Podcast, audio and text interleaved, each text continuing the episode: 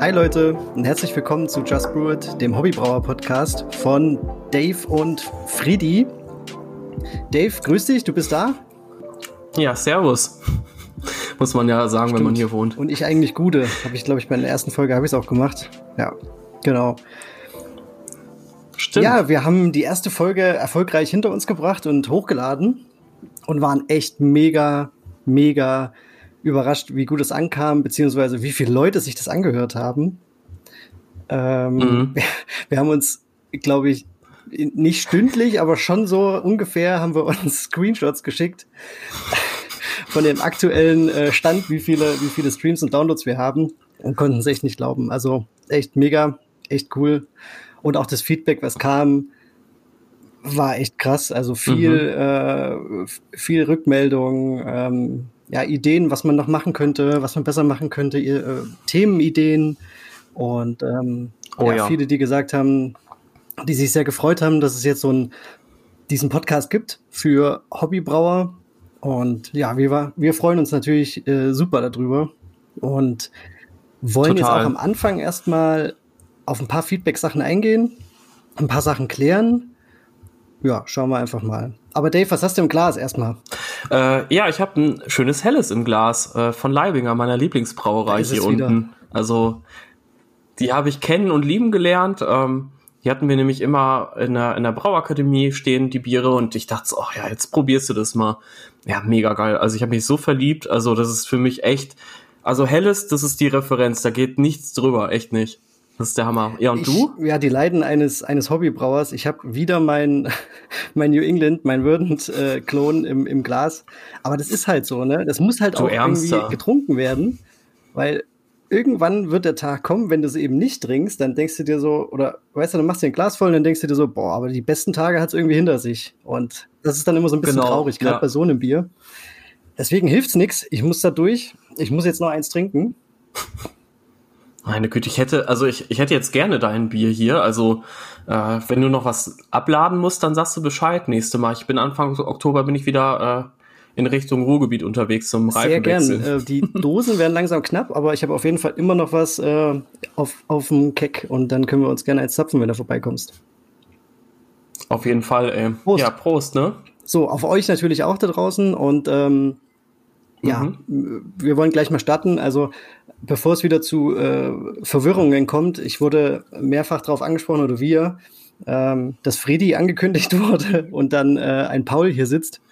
Ähm, ja, äh, sorry für die Verwirrung. Also ich bin Paul und äh, meine Seite, mein Blog, meine Instagram-Seite heißt Friedis Brauhaus. Ähm, ich dachte, jetzt sagst du, ich bin Paul und Friedi gleichzeitig. ja, Friedi ist die böse, die böse Brauerseite von mir. Nein, nein. Ähm, oh, ehrlich, ey. Genau, Friedi ist einfach ein Spitzname und wer es vielleicht auch gemerkt hat, Dave spricht mich auch mit beiden Namen an. Und ähm, ja. Tue ich das? Du, du wächst jetzt immer mal her. Also habe ich habe ich früher gemacht, aber Normal, mach das ja. immer noch. Hm. Alter, du bist aber ja, aufmerksam. Ein aufmerksamer Zuhörer. Oh, ehrlich, ey. Ja, genau. Also das haben wir schon mal aus der Welt geschaffen, glaube ich. Hm, dann kam immer mal wieder die Frage, beziehungsweise die Anregung, ob wir nicht hm, ganz von vorn beginnen wollen und das Brauen an sich nochmal erklären wollen, die einzelnen Schritte, also ähm, Maischen, äh, Kochen, die Gärung, alles nochmal so ein bisschen beschreiben wollen und den, den Brauprozess an sich.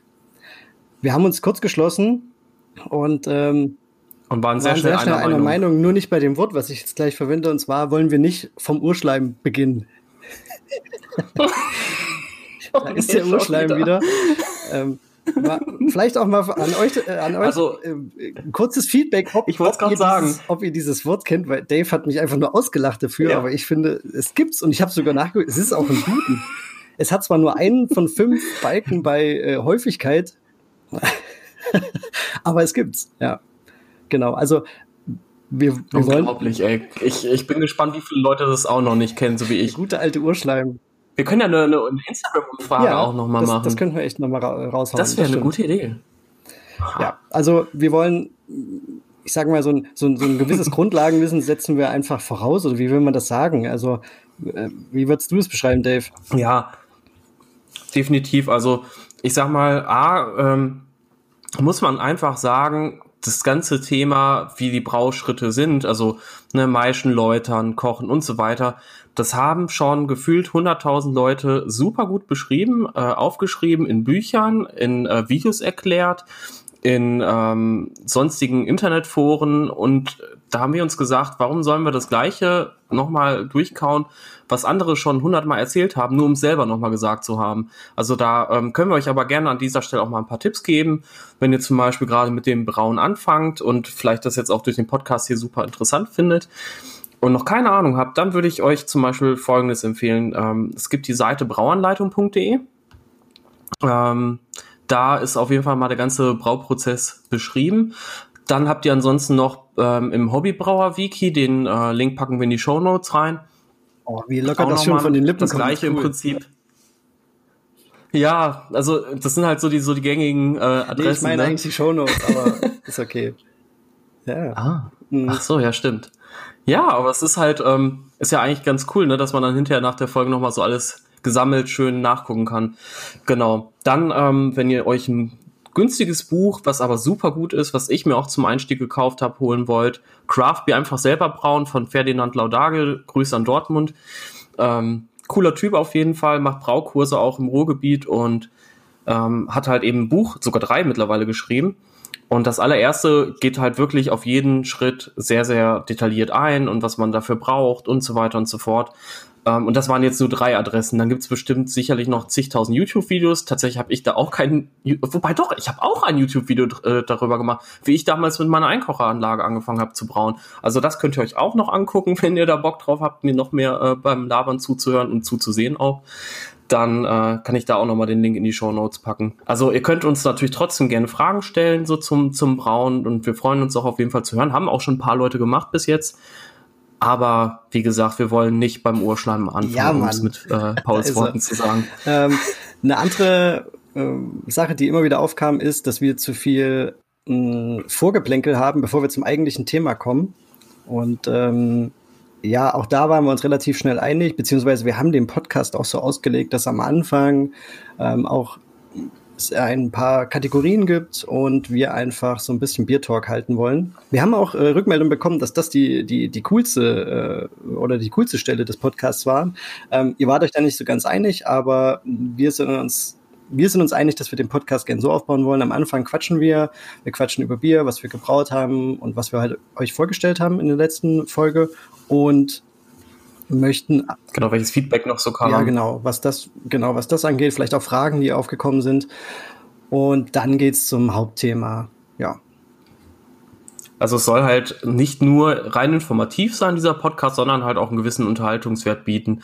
Weil ich finde halt auch, also ich folge halt auch verschiedenen englischsprachigen Hobbybrauer-Podcasts und ich mag tatsächlich auch eben beides und ich denke mal, ähm, deswegen wollen wir das jetzt halt auch eben so weiterführen. Einfach so ein bisschen, na, irgendwie was Lustiges und bisschen was lernen äh, kann man dann auch hinterher. Sehr gut. Ja, das waren die, glaube ich, die, die wichtigsten, die wichtigsten äh, Feedback-Geschichten, die wir ansprechen wollten. Oder hattest du noch was, Dave? Äh, nee, aber wir, wir haben, wie gesagt, super viel Feedback bekommen. Vielen Dank dafür und also, wenn ihr da in Zukunft nochmal was loswerden wollt, schreibt uns bei Instagram oder info at just-brewit.de. Genau. Oh, das läuft so locker flockig von den Richtig Lippen. Cool. Mega geil. So, dann kommen wir gleich zur ersten Kategorie. Oder beziehungsweise Rubrik. Kategorie hört sich so blöd an. Rubrik. wie bei einem, ja, äh, wie bei einer Quiz? Gewinnspielshow ja. oder so. So, so Dave. ja, du kannst jetzt, kannst jetzt eine Kategorie wählen. Nein. Ähm, ja, what's brewing? Was geht, was geht bei dir? Was, was hast du gemacht? Ich habe heute tatsächlich gebraut, ähm, aber nicht wie angekündigt das äh, Black is Beautiful Imperial Stout, sondern ich musste heute, musste, das hört sich immer so an, als ob das so total ätzend wäre, nein. Äh, ich musste heute für die Arbeit aber nochmal ein helles brauen mit äh, so einem Frischhopfen, der aber in der Dose verpackt ist. Oh, Dabei habe ich mich geschnitten an dieser Dose. Oh Mensch. Und das hat einfach auch nicht aufgehört zu bluten. Also das war super nervig. Dann habe ich den blöden Verbandskasten nicht aufbekommen. Ich weiß nicht, warum ein Verbandskasten irgendeine Art von Kindersicherung hat, aber hatte der definitiv. Naja, da sind Sachen drin, da darf halt nicht jeder rankommen. Ach, auf jeden Fall, wenn, wenn ich wirklich mir den Arm abgeschnitten hätte, dann wäre ich schon verblutet, bevor ich den Verbandskasten ja, Ich glaube, für, für, für, für, für einen abgeschnittenen Arm ist vielleicht auch nicht das Richtige im, in so einem Verbandskasten, nicht? aber nee, ich glaube nicht. Hm. Ein sehr großes Heftpflaster vielleicht. naja, auf jeden Fall ähm, im Prinzip wie das von vor zwei Wochen, was ich schon mal gebraut habe. Äh, größtenteils Pilsen, ein bisschen Wiener Malz, circa 18 IBU und dann mit einer großen Frischhopfengabe. Ähm, vor zwei Wochen war das mit selbst gepflückten Hopfen. Den habe ich anderthalb Stunden lang in einem Livestream äh, gepflückt. Also wer sich das noch angucken will, kann das gerne machen. Bei Crowdcast äh, ist das noch bei Hoffnung mehr online. es gibt Super nichts beruhigend. anderes. Ja. Es ist, als wenn man sich so, so, so ein Lagerfeuer auf dem Fernseher einblendet. Boah, ehrlich, ey. Oder? ja, aber da fehlt schon. noch so eine, so eine musikalische Untermalung, dann wäre es besser gewesen. Ja, wahrscheinlich. Schöne, schöne Atmosphäre schaffen. Ja. Im Hintergrund pflückt, pflückt Dave äh, Hopfendolden. Ehrlich, ey. Vom also, Boden. Könnt ihr, könnt ihr gucken, zu was ihr wollt, aber ja. Naja, ja, genau. Also das habe ich halt heute gemacht. Ähm, übrigens mit diesem Frischhopfen, ich fand das irgendwie, wenn ich ehrlich bin, ziemlich doof vom Handling, weil das war so gepresst wie so, so Hundefutter oder so. Also so richtig super komprimiert. Also so, du, du musstest da wirklich reinhämmern mit dem Löffel und dann hast du es auch irgendwann mal rausbekommen. Aber Alter, dabei habe ich mich nämlich geschnitten, weil ich nämlich dann an der Kante abgerutscht bin und ja, wäre schon mal eine Dose. Tut's immer noch weh? Das nervt, ja. Okay. Es ist halt an so einer Stelle, äh, wo, wo. Er hat es mir halt gerade schon, bevor wir den Podcast gestartet ja. haben, hat es mir auch schon erzählt. Also man kann halt dieses Ohr jetzt nicht einblenden, aber es wäre natürlich super ähm, ja. und würde dir vielleicht helfen. Das stimmt. Naja, egal. Es ist wirklich ein Riesenschnitt. Also, dass der Finger noch dran ist, ist krass. Hm. Und dass du dann noch weitergemacht hast. Ja, natürlich. Echt, Hut ab. Ich bin ein krasser Typ. okay, gut. Die Geschichte hätten wir dann. Ja, und ansonsten mhm. ähm, habe ich gar nicht so viel gebraut, wenn ich ehrlich bin, äh, seit dem letzten Mal. Und abgefüllt habe ich. Ach, ich habe abgefüllt gestern. Oh ja, das war. Äh, das war auch krass. Das hat auch nur irgendwie gefühlt den ganzen Tag gedauert. Ich weiß nicht warum, aber ich habe die Berliner Weiße endlich abgefüllt. Sind knapp 40 Liter geworden. Ähm, geschmacklich beides ziemlich, ziemlich geil. Also da muss ich echt sagen, das habe ich ziemlich gut hinbekommen. Da habe ich alles richtig gemacht. Also wenn es jetzt schon so gut ist. Ich weiß, man soll sich nicht selber loben, aber Ach ja. Doch. Ach doch. Also ich, ich bin halt so, wenn mir was gefällt, wenn ich mal zufrieden mit mir bin, dann ja. Dann, dann haust du dir auch mal selber auf die Schulter. Genau. Und ja. äh, verletzt mich wahrscheinlich dabei auch noch. Schneidest dich. Ja, sehr schön. Mhm. Übrigens, beide Biere super blank geworden.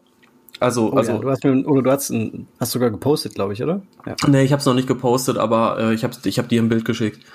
Also, ist schon also cool, wenn man, wenn man durch den Spindelzylinder äh, die, die, den Restextrakt ablesen kann. Aber, also, aber sowas von auch auf 10 Meter Entfernung, ja. sage ich dir. Ja.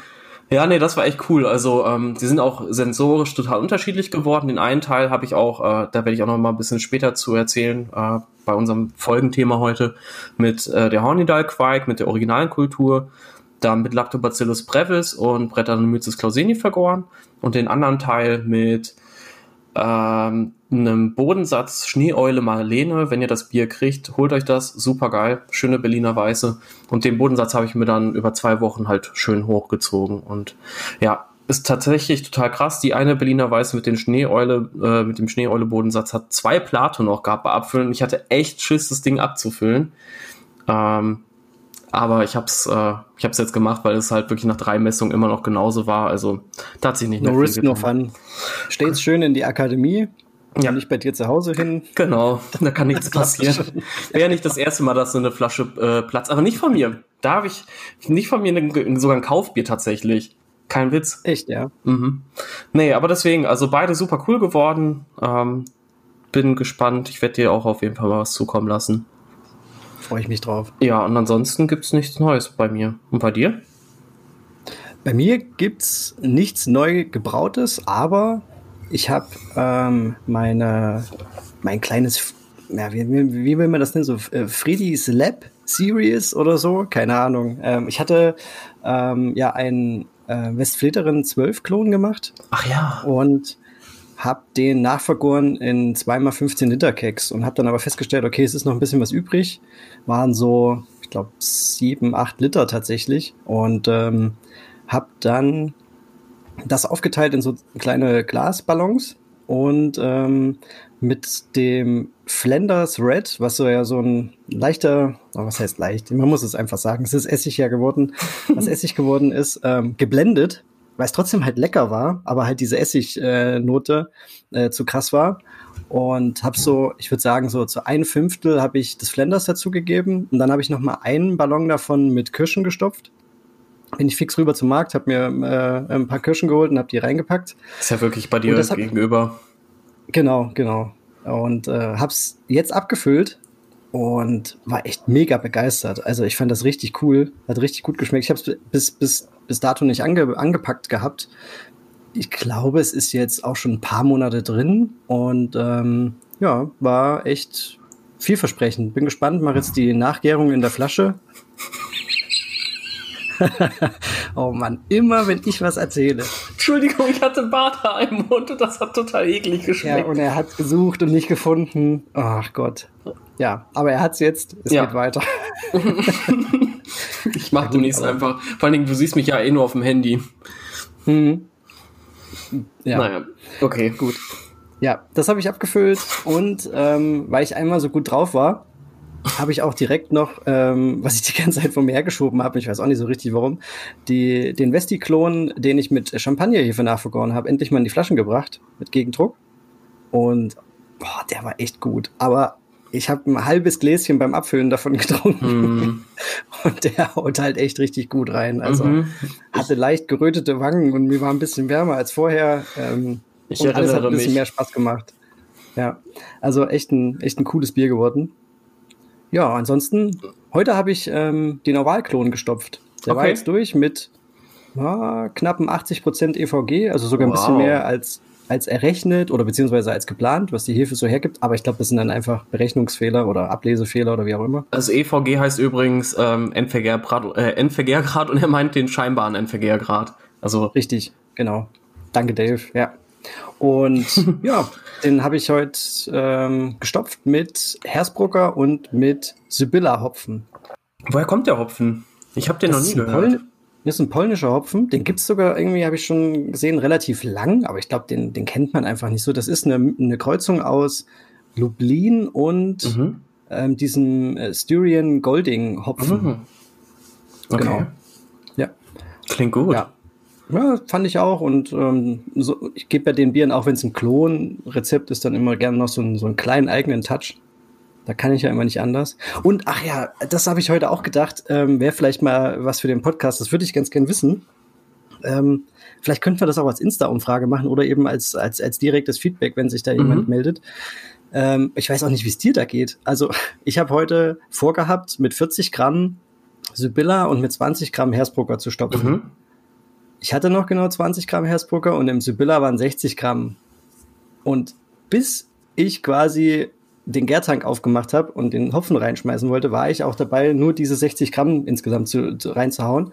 Und dann habe ich mir gedacht, ah, weißt du was, ich habe keine Lust, diese, ja. diese Sibylla wieder zu verschließen, habe die 20 Gramm noch hinterhergehauen. Und so geht's mir aber auch beim Brauen ganz oft. Mhm. Ich sitze wochenlang an einem Rezept und am Brautag wenn es dann soweit ist, dann denke ich mir immer so, ach komm, bisschen noch oder nee, das nicht, wir nehmen doch was anderes. Und äh, also, ich habe nämlich letztens mit einem mit einem Braukumpel zusammengebraut, der hat mich nur angeguckt und hat gesagt, was machst du? Das ist, das steht doch nicht im Rezept. Dann sag ich, ja, aber man muss auch so ein bisschen aus dem Bauch heraus, wie beim Kochen so ein bisschen geht's mir da. Bin ich ähm, aber auch so. Das, ja, geht's ja auch so? Also in 99 Prozent der Fälle ja. Es gibt aber auch so Brautage, natürlich jetzt, wenn ich für die Arbeit braue, dann halt, da halte ich mich wirklich zu 100% ans Rezept, was ich dann geschrieben habe, einfach damit ich es halt hinterher noch weiß, was ich gemacht habe. Aber bei so privaten Bieren, ganz ehrlich, ey, ach, da kommt auch immer irgendwie, wenn ich jetzt gerade mal doch Bock auf einen anderen Hopfen habe oder so, dann kommt halt der andere Hopfen rein. Ja, ja also so geht's mir definitiv auch. Ja, und das ist auch so das bei mir, was zurzeit gärt und ähm, vor sich hin reift. Mhm. Ja. Cool. Klingt gut. Ja, wir haben auch richtig gute Neuigkeiten wir haben einen Sponsor. Das nach einer Folge. also, ja, wir konnten selber nicht so richtig glauben. Ähm, ich glaube, Dave erzählt euch da einfach mal ein bisschen mehr dazu. Ja, gerne. Genau. Also vielleicht auch erstmal noch mal ganz kurz was dazu, warum wir einen Sponsor brauchen oder wollen. Ähm, Im Prinzip auch brauchen, weil ähm, tatsächlich auch so ein Podcast zu produzieren Geld kostet. Das denkt man zwar erstmal nicht, aber Mikrofone, die man dann extra kaufen muss, die auch nicht günstig sind, äh, laufende Kosten wie zum Beispiel Recording-Software, das äh, Hosting des Podcastes und die Distribution auf den verschiedenen Plattformen kostet Geld. Und das sind halt auch monatliche Kosten, die nicht ganz unerheblich sind, wenn man die mal aufs Jahr rechnet. Und dann haben wir uns halt echt relativ schnell überlegt, okay, wie kriegen wir das wieder rein? Ähm, zum einen natürlich ähm, über ja, Verkäufe, wie zum Beispiel von Merchandise. Da haben wir auch schon ein bisschen was in unserem Shop drin. Ähm, wenn ihr da mal gucken wollt, wir haben diesen Linktree, ähm, ähm, diese Übersicht, wo dann halt unsere ganzen Links drin sind. Den können wir auch mal mit in die Show Notes packen und dann kommt ihr da auch direkt hin. Genau, da könnt ihr Tassen und T-Shirts und äh, alles Mögliche äh, kaufen. Sehen auch ziemlich coole Designs. Paul hat auch schon geshoppt. Ich werde jetzt auch demnächst nachziehen. Ja, genau. es kommt morgen. Habe ich gerade gesehen. Ach, auch schon.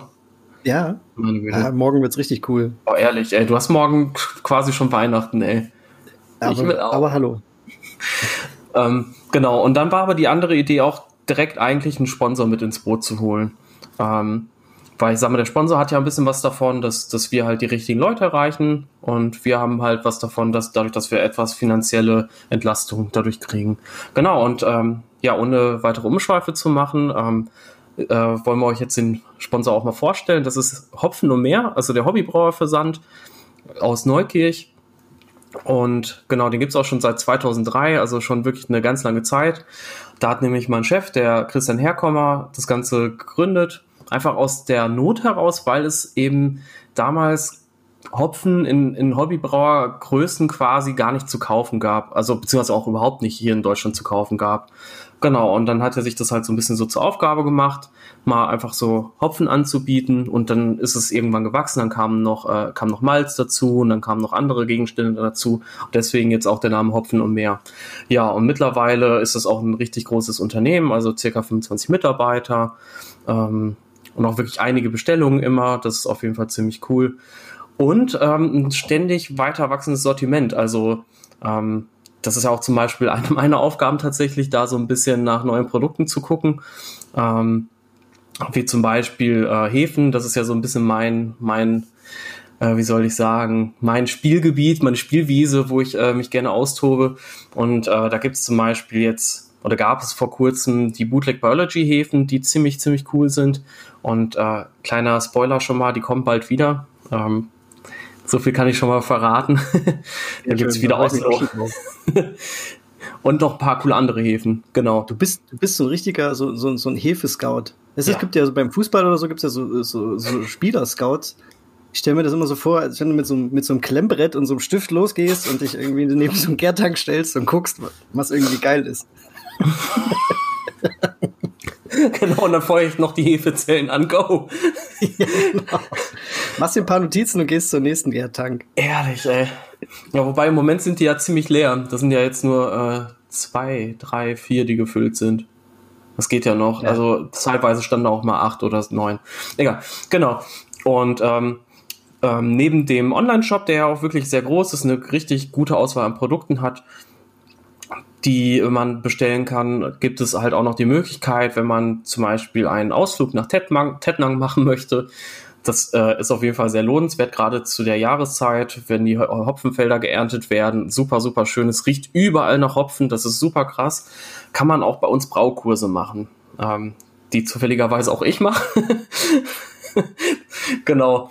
Und ja, äh, das haben wir, das Ganze tatsächlich findet dann nicht in Neukirch statt, sondern in Rudenweiler. Ähm, das ist so der äußerste Außenbezirk von Tettnang in einer eigenen ja, Anlage, wenn man so will. Also das ist die Brauakademie, in Rudenweiler, wirklich super schön gelegen, mitten im Nichts. Und genau, da finden auch dann noch Tastings statt.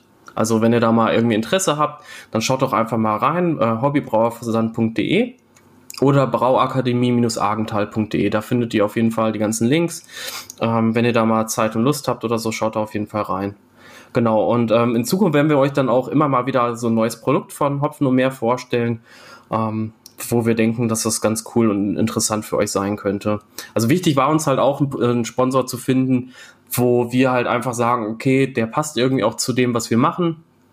Ähm, der ist, ich sag mal, zuverlässig und seriös und ähm, finde ich halt auch super cool, dass Hopfen und mehr das unterstützt. Also tatsächlich machen die das aber auch ziemlich viel bei ganz vielen Hobbybrauerveranstaltungen, wie zum Beispiel Braubeviale. Da wird ja immer das ganze äh, Gerät, also die Anlage und so weiter, auf der dann gebraut wird, auch von Hopfen und mehr gestellt. Und das halt kostenlos finde ich schon, finde ich eigentlich cool, was die halt so für die Hobbybrauerszene machen. Ja, sowas kriegt man ja manchmal gar nicht mit. Also was die dann zum Beispiel zur Verfügung stellen oder so. Genau. Ähm, man man sieht es dann zwar, wenn dort gebraut wird, auf irgendwelchen Festivals oder so, aber ähm, dass das dann quasi kostenfrei zur Verfügung gestellt wird, ist ja auch nicht äh, selbstverständlich. Ja, wir sind auf jeden Fall super happy, äh, freuen uns und ja, das wollten wir euch auf jeden Fall natürlich auch noch mitteilen. Genau. Ja, wie geht's weiter, Dave? Jetzt ist quasi Premiere, oder? Ja, wir haben ja ähm, euch schon gesagt, dass wir gerne auch noch so eine ja, Rubrik mit euch machen wollen, wo ihr ganz stark gefragt seid, nämlich das One-Minute Beer Review. Ähm, so ein bisschen angelehnt auch an den Philosophy Podcast. Ähm, und wir haben schon tatsächlich das erste Bier zugeschickt bekommen, sogar die ersten Biere, muss man sagen. Ja, es ist echt abgefahren. Wir haben direkt, nachdem wir das hochgeladen hatten, äh, kamen die ersten, die geschrieben haben, sie wollen uns gern Bier schicken für diese Rubrik. Und ja, ähm, wir, wir wussten auch nicht so genau, wie das ankommt. Aber ich habe jetzt hier die erste Flasche stehen. Ich weiß auch nicht, was drin ist. Ich schon. Aber, und der Dave weiß es. ja, genau. Also ähm. die Frau vom Paul hat mir nämlich tatsächlich gerade ein Foto bei Instagram geschickt und äh, genau, weil ich dann Von einfach Auflösung, die, die derjenige mitgeschickt hat, genau. Genau. Ja, Sollen wir auch schon äh, sagen, wer es äh, eingeschickt hat? Weil ich meine, das weißt du ja, ja auch. Klar, ja, natürlich. Also das Bier kommt von Lessigs Brauwerkstatt. Also vielen lieben Dank auf jeden Fall schon mal für die Einsendung. Ähm, ich freue mich auch auf jeden Fall, das äh, andere Bier dann irgendwann verkosten zu dürfen. Ähm, wird wahrscheinlich so in ein paar Wochen dann stattfinden. Ja, ich bin jetzt tatsächlich auch ein bisschen äh, nervös, weil ich ja wirklich auch nicht weiß, um was es geht. Äh, vielen Dank, Daniel äh, von Lessigs, Daniel Lessig heißt er, glaube ich auch, von Lessigs Brauwerkstatt. Ähm, könnt ihr mal reingucken. Ähm, bei Instagram, der hat auch eine schöne Seite. Auch eine wirklich schöne Hobbybrauerei, muss man sagen. So. Ich, ich, ich schenke das mal mit euch zusammen ein. Vielleicht hört man das sogar. Okay, krass. Also es ist einfach vom, vom, vom Aussehen her ist es relativ trüb. Hat einen, so einen schönen cremigen Schaum oben drauf. Und ähm, von der Farbe her, ja, ich würde sagen, so ein, vielleicht so ein, ein, dunkles Orange, fast schon hellbraun oder so. Riecht relativ malzbetont, finde ich. Vielleicht so ein bisschen, ähm, Dave, weiß, Dave guckt schon so ein bisschen. ja, krass. Also ich finde, es riecht, ähm, äh, es riecht so ein bisschen keksig, ein bisschen nach Honig oder so. Ähm, dann habe ich so rote Früchte, würde ich sagen, vielleicht so Kirsche in die Richtung, Himbeeren. Okay, abgefahren. Ist ziemlich, ziemlich voll, also es ist echt mundfüllendes Bier, würde ich sagen. Du oder das Bier? ja. Ich glaube, ich weiß ja nicht, wie viel Umdrehung es hat, aber ich würde es jetzt nicht so krass einschätzen. Also es ist jetzt nicht irgendwie wärmend im Abgang oder so. Mhm. Ja, also ich bleib dabei. Es ist, es hat so rote Früchte, richtig krass. Ist kaum bitter, finde ich. Es ist genau so bitter, dass es irgendwie die, dieser Malzkörper, der echt da ist, ähm, ausgeglichen wird, aber es überwiegt so eine, so eine, so eine, ich würde sagen, so eine rote Süße von roten Früchten. Ich würde sagen, es ist ein Pale Ale, vielleicht gestopft wahrscheinlich. Das ist echt ein bisschen, also der, der, das Mundgefühl ist wirklich ähm, cremig. Ich würde es Richtung Pale Ale schieben. Ich würde sagen, es ist gestopft. Ich, ich rate jetzt ins Blaue, ähm, dadurch, dass ich so einen cremig, milchig, karamelligen Geschmack habe, sage ich es die Hornindal Quake. Also du bist echt nicht sehr weit äh, daneben. Also es ist tatsächlich ein American Pale Ale, zumindest hat der Einsender Lessigs Brauwerkstatt, also Daniel Lessig, mhm. hat das so beschrieben. Ist mit Quark vergoren, aber mit der Force Quark. Tatsächlich. Ah, okay. Ich fand jetzt seine Beschreibung dazu aber auch sehr interessant. Hopfen, das finde ich super spannend. Wirst du nie drauf kommen. Sorachi Ace. Oder Sorachi? Sorachi, Echt? ne? Mhm. Ja. Ja. Fuck. Aber das wäre ja. auch ein Hopfen. Ich habe, glaube ich, noch nie ein Bier oder ich glaube von von äh, Munich Brew Mafia. Äh, die haben doch äh, ein Bier mit so Sorachi Ace. Ist so diese Saison, ne? Glaube genau. ich sogar. Das ist ziemlich geil. Aber das, ich meine, gut, was macht da der Hopfen, ne? Bei einem Saison. Ja, eben. Also, nee, dieser Hopfen ist eigentlich ganz geil. Ich habe damit schon ein, zwei Biere getrunken. Aber den, den, den vermutest du halt hier jetzt nicht unbedingt, nee. Gut, ich denke mal, da kommt natürlich auch viel bei dem Bier über die Hefe. Malz, Pilz, Kara, weiß zwar jetzt nicht welches Kara-Malz, aber ich denke mal irgendwie Kara Hell mhm. oder Kara Pilz, Weizen und Wiener. Also deswegen wahrscheinlich auch das cremige und dieses getreidig karamellige bestimmt auch vom, vom mhm. Wiener. 4,8 Prozent, 36 Bittereinheiten, circa 11 EBC. Krass, also die Bittereinheiten sind echt gut eingebunden. Genau, er hat noch geschrieben, es ist ein Summer oder amerikanisches Pale Ale und dann äh, bin gespannt, ob ihr es erraten habt. Finde besonders das Aroma von, vom Sorashi Ace ziemlich spannend. Gruß Daniel, Lessigs Brauwerkstatt. Vielen lieben Dank, ey, an dich. Echt super coole Sache. Aber auch von mir, wirklich. Ich genieße das jetzt hier noch. Äh, während, die, während die Show hier weiterläuft, äh, ziehe ich mir das jetzt schön rein. Vielen Dank. Ja, dann kommen wir jetzt auch zum Hauptthema der Folge. Und zwar geht es heute um Quikes. Wir haben uns auch so ein paar Themen überlegt, die wir auf jeden Fall anreißen wollen. Wir haben auch einige Fragen dazu bekommen, auf die wir dann auch noch eingehen möchten. Ähm, erstmal soll es um die Geschichte gehen und ähm, oder um den Ursprung der Quake. Und ähm, da startet Dave. Haben ja bestimmt schon richtig viele von euch gehört. Das ist ja so seit ähm, circa anderthalb Jahren bei uns in Deutschland Thema kann man so sagen. Vielleicht haben es auch schon ein paar Leute vorher entdeckt, aber ich sag mal so, dass das ist halt wirklich, die meisten kennen schon so seit circa anderthalb Jahren. Genau, und äh, der Begriff kommt aus Norwegen und der bedeutet auf Deutsch Hefe. Ist aber tatsächlich eigentlich das Wort von einem Dialekt, ähm, der vor allen Dingen in, Nord in äh, Westnorwegen gesprochen wird. Und äh, hier meint man halt eigentlich äh, nicht normale Hefen, also die man jetzt so im, im Supermarkt, also zum Beispiel Backhefe oder äh, Hobbybrauerhefe von mir aus auch kaufen kann, sondern tatsächlich äh, Hefe, die von äh, Farm zu Farm oder von Generation zu Generation sozusagen weitergegeben wurde. Das ist tatsächlich, das ist in äh, Norwegen, also vor allem in Westnorwegen eben äh, schon seit Jahrhunderten einfach so ein Begriff ist. Damals dann aber auch irgendwann so ein bisschen ausgestorben ist, weil halt einfach die äh, traditionellen Brauer dann irgendwann auf die moderneren ja, Brauverfahren und äh, auch auf die moderneren Hefen umgestiegen sind. Vor allen Dingen, das war ähm, circa Ende 19. Jahrhundert, wo dann tatsächlich die äh, erste richtige Lagerbierhefe isoliert worden ist. Ähm, das war ja die Carlsbergensis äh, Hefe, wenn ich mich nicht vertue. Das gucke ich aber nochmal nach. genau. Und die wurde ja dann, wie gesagt, isoliert und äh, dann haben die Leute gemerkt, boah, was kann man da für ein tolles Bier mitmachen? Ist ja super klar und äh, sehr, sehr reintönig eben. Und ja, da, das ist halt, halt damals tatsächlich dazu geführt, dass halt auf der ganzen Welt so die Hefen so ein bisschen ausgestorben sind. Weil halt viele gesagt haben, klar, warum soll ich jetzt meine Mischkultur weiterverwenden? So war das halt früher. Man, man wusste zwar, es gibt Hefe, und die macht auch irgendwie was, aber man hat halt damals technisch noch nicht die Möglichkeit gehabt, das Ganze wirklich, so wie wir es halt heute kennen, man kauft sich nur US 05, das ist dann der Chico-Stamm zum Beispiel. Das, das gab es halt früher einfach nicht. Da hat man einfach eine Mischkultur gehabt und die war dann halt so. Und man konnte dadurch natürlich auch nicht so konsistente Ergebnisse erzielen. Genau. Aber tatsächlich haben wir das Ganze ähm, vor allen Dingen einem Typen zu verdanken, dem Lars Marius Garshol ähm, oder Garschol. Ich weiß gar nicht, wie das so richtig ausgesprochen wird. Also ich würde auch Garshol sagen, ja. Ja, so, ich glaube in, in, in Deutsch ja, ich, die Engländer sagen immer Garschol oder so. Hm. Hört sich aber irgendwie seltsam an, ja. also, wenn ja. ich so ausspreche. Hört sich tatsächlich irgendwie seltsam an, aber es meist so, wenn man es dann selber ausspricht.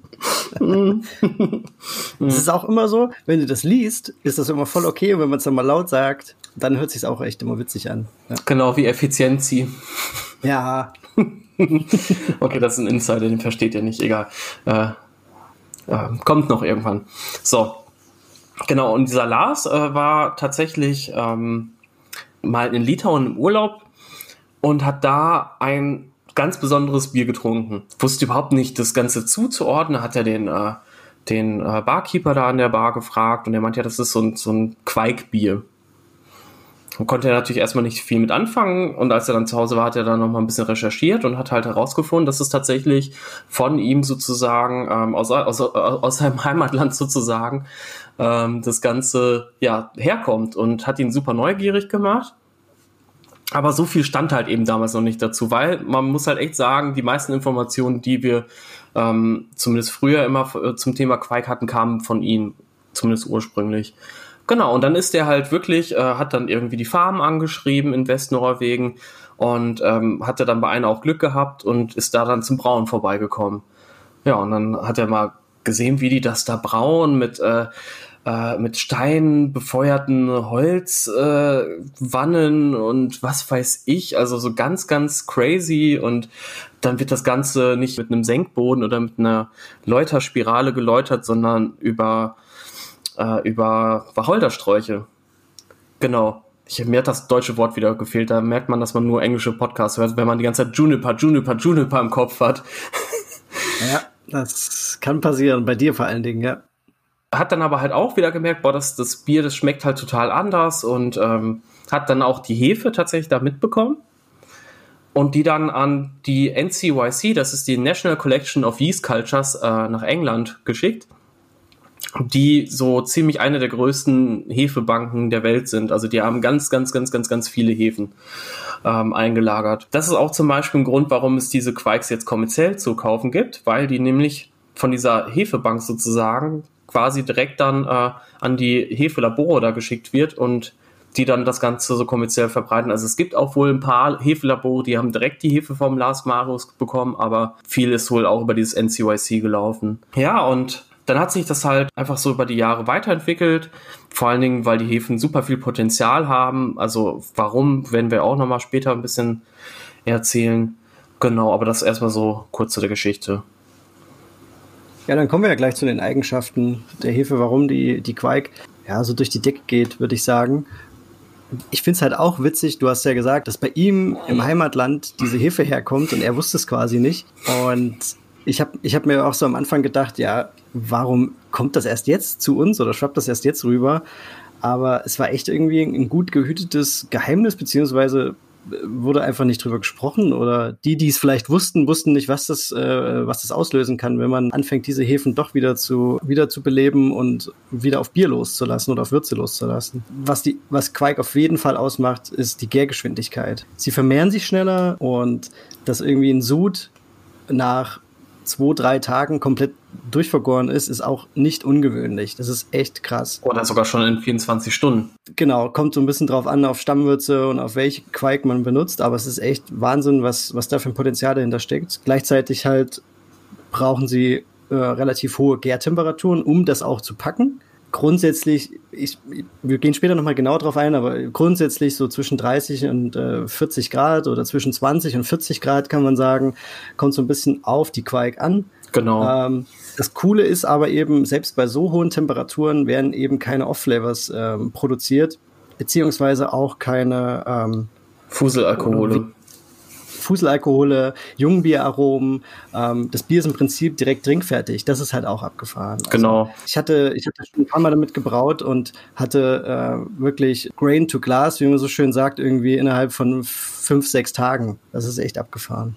Ja, das hatte ich auch ganz oft. Und tatsächlich in, in Norwegen nochmal, um ganz kleines bisschen auf die Geschichte zurückzukommen, war das nämlich auch so, wenn die gebraut haben, die haben halt auch nur irgendwie gefühlt zweimal im Jahr oder so gebraut und dann aber dafür irgendwie immer so 100 bis 200 Liter oder manche auch 300, um halt einfach die ganzen Leute damals auf der Farm zu versorgen mit Bier. Das nannte man damals irgendwie, glaube ich, Kornölfest oder so. Also Kornöl ist das Bier, glaube ich oder Öl, ich weiß nicht, wie es ausgesprochen wird. Öl. Ja. Ähm, da gab es noch mal irgendwie so einen speziellen Namen, der fällt mir nicht ein, aber genau, dann irgendwie zwei Tage nach Brautag oder drei, dann wurde das Bier tatsächlich, also meistens unkarbonisiert oder so, wie es halt dann noch im, im Gärfass eben ist und warm getrunken und die haben sich damit halt richtig abgeschossen, äh, ja, weil, naja, die haben, die Biere, die die da immer gebraut haben, sind dann halt eigentlich schon immer mit mindestens 16, 18, 20 Plato oder so, gerne auch länger, äh, stärker.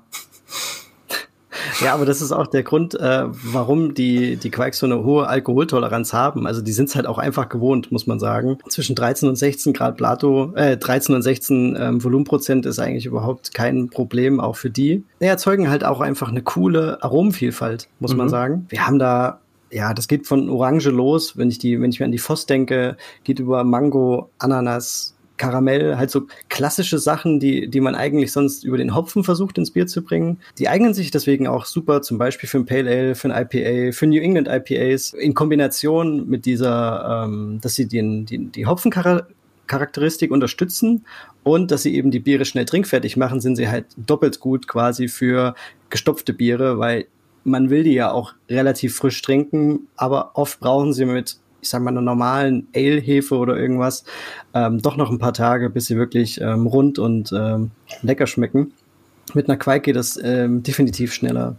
Also das schnellste, ja. was ich geschafft habe, war tatsächlich 24 Stunden mit der Oslo. Habe ich drei Monate. Das war krass. Ja, das war das wirklich war krass. krass. Das habe ich mitgekriegt. Das ging bei mir nicht ganz so schnell mit der Oslo tatsächlich, aber ja, war cool zu sehen. Also ich hatte ich hatte drei Monate alte Erntehefe straight aus dem Glas gepitcht. Ähm, das war so circa der Boden von so einem Marmeladenglas. Und kein Witz, ich glaube, eine Stunde später waren, war schon irgendwie so die, die ersten weißen, dicken Schauminseln auf der Würze. Oder auf dem Jungbier, muss man dann ja sagen. Und kein Witz, ich habe es nach 23 Stunden ins Keck grün geschlaucht. Ähm, bisschen was ist noch sogar passiert. Ähm, und so, also habe das dann gespundet und wirklich nach knapp 24 Stunden war es halt eigentlich endvergoren. Also das war wirklich mega geil. Und dann eine Woche später habe ich es getrunken. Also ich hätte es auch schon eher trinken können, aber ja.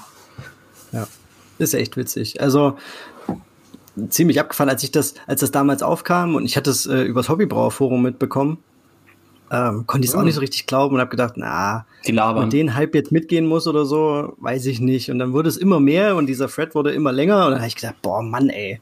Und dann hatte ich über Instagram aber ganz gute Kontakte auch nach äh, Norwegen, zu, zu norwegischen Hobbybrauern. Und dann war es eigentlich relativ schnell. Ich habe Bier hochgeschickt und die haben mir halt Quake zurückgeschickt. ähm, und zack, hatte ich dann erst meine, meine ersten Versuche gemacht. Ja, das war. Und dann war ich halt auch geflasht. Und seitdem ist Quake eigentlich auch bei mir relativ oft dabei. Also, ja. ja. Das kenne ich von irgendwo. Das Coole ist, es gibt aber immer noch den, den einen oder anderen Brauer oder Hobbybrauer, die so ein bisschen Angst davor haben, aber Quake ist, was auch ganz wichtig ist, ist nicht diastatisch, heißt, es ist kein Übervergärer. Ähm, es, also die Hefe oder die Quake hat halt kein Enzym, ähm, um nicht vergärbar Zucker nochmal aufzus aufzuspalten. Und dann wieder und, vergärbar äh, zu machen. Und genau. dann wieder vergärbar zu machen. Also ähm, wie zum Beispiel eine Saisonhefe. Das heißt, selbst wenn ihr ähm, jetzt nicht ganz sauber arbeitet und es sollte irgendwie eine Queikzelle überleben und ins, äh, sich ins nächste Bier zu schleppen, wird es wahrscheinlich nicht so, wie ihr, wie ihr es geplant habt, aber es ist halt kein Weltuntergang. Die, die zweite große Eigenschaft, die sie auch haben, ist, sie sind eben nicht phenolisch. Auch im Gegensatz zum Beispiel zu Saisonhefen. Die hohen Gärtemperaturen, die schnelle Gärung und dann eben kein Übervergärer, nicht phenolisch, echt eine, ja, eine gute Kombination, muss man sagen. Und deswegen ist sie auch, glaube ich, so beliebt. Genau. Also zum Thema phenolisch noch mal ganz kurz, äh, weil vielleicht kann damit auch nicht jeder was anfangen. Also phenolisch heißt Danke, einfach Dave. alles ja. gut, alles gut. Wir müssen uns ja auch noch, also das müsst ihr auch einfach bedenken, wir machen das ja, ja auch quasi zum ersten Mal und auch wenn wir eigentlich schon Livestreams und ich mache ja Videos irgendwie ziemlich oft, ähm, wenn wir das schon gemacht haben, aber es ist trotzdem irgendwie noch mal was anderes so in einem Podcast. Das hat irgendwie so ein anderes Karma. Ja. ähm, genau. Also wir sind auch immer wieder nervös, wenn es losgeht. Voll.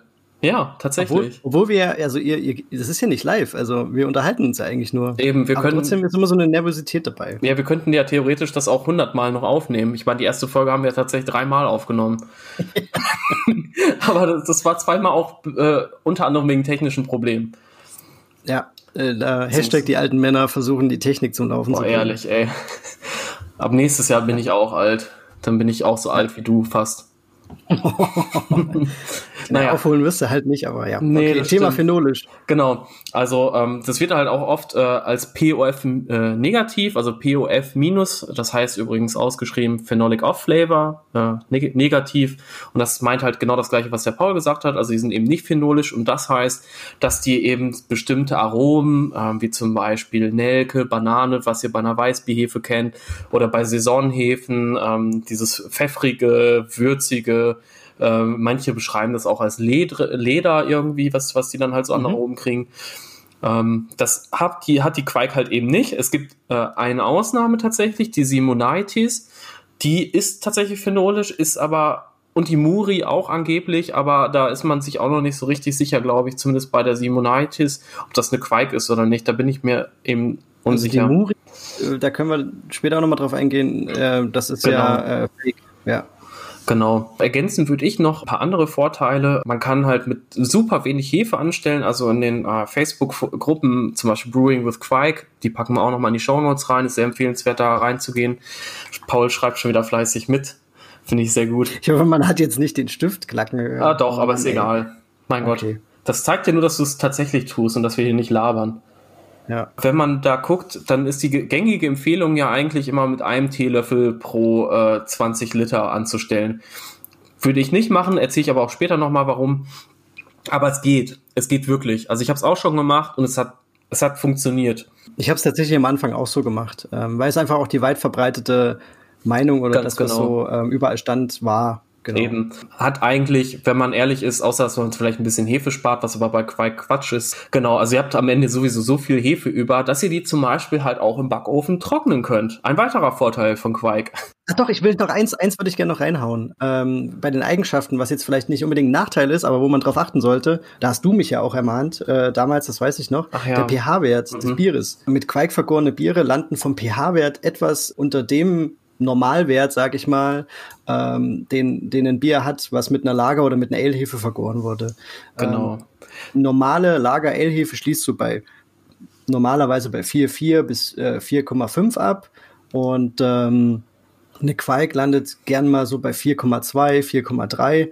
Oder 4,0. Ähm, oder ja, das kann halt auch passieren. Das kommt auch so ein bisschen drauf an, was die Ausgangswerte sind natürlich. Genau. Aber man sollte da ein bisschen drauf aufpassen, dass man den Maische pH, wenn man da Anpassungen macht, vielleicht auch nicht jetzt unbedingt für die, für die Anfänger, die vielleicht noch keine Wasserbehandlung machen oder da noch keine Gedanken sich drüber gemacht haben. Dann lasst es einfach weg. Aber Genau. Dann lasst es einfach weg, aber für die, die es machen, setzt den Maische pH nicht so weit runter. Genau, weil sonst habt ihr hinterher das Problem, dass es dann halt einfach zu tief dann fällt.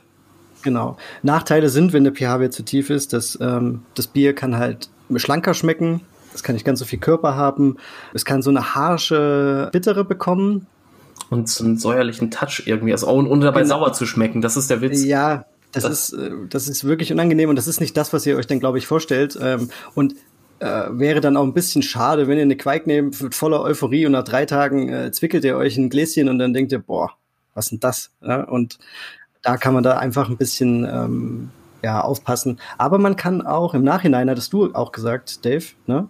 Äh, mit so einem Puffer arbeiten, sage ich mal. Genau. Äh, zum Beispiel Backpulver, ne? War das? Backpulver geht ähm, und Pickling Lime, da fehlt mir jetzt gerade wieder das deutsche Wort. Das ist, weil das so ganz komisch, äh, ich, ich, ich, ich lasse es jetzt gerade noch mal kurz übersetzen, Moment. Und mit den beiden äh, Substanzen könnte man tatsächlich den pH-Wert wieder so ein bisschen, ja, hochziehen. So, schauen wir nochmal Pickling Lime.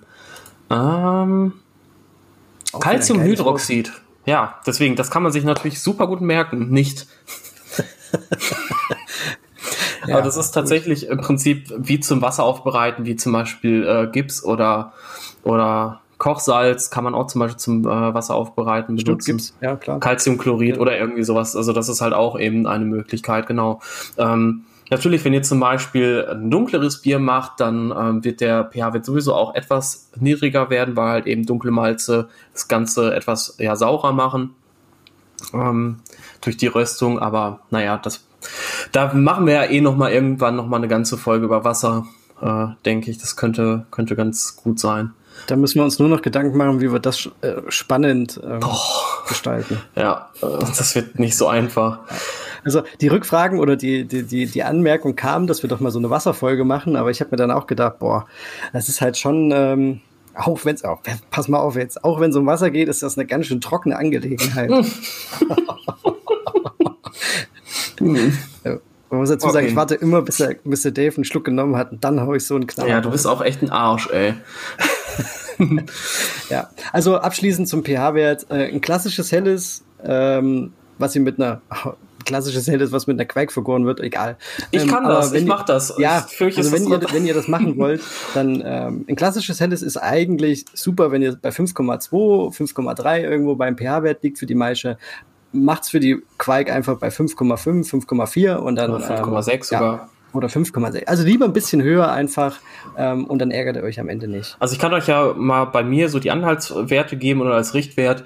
Ähm, das Wasser in Rodenweiler, also Tettnang, das ist super hart. Ähm, wir haben, glaube ich, eine äh, Härte von 9.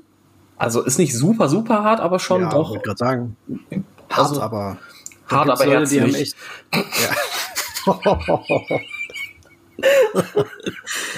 ja. Okay, das wird. Alter, die hassen uns jetzt schon.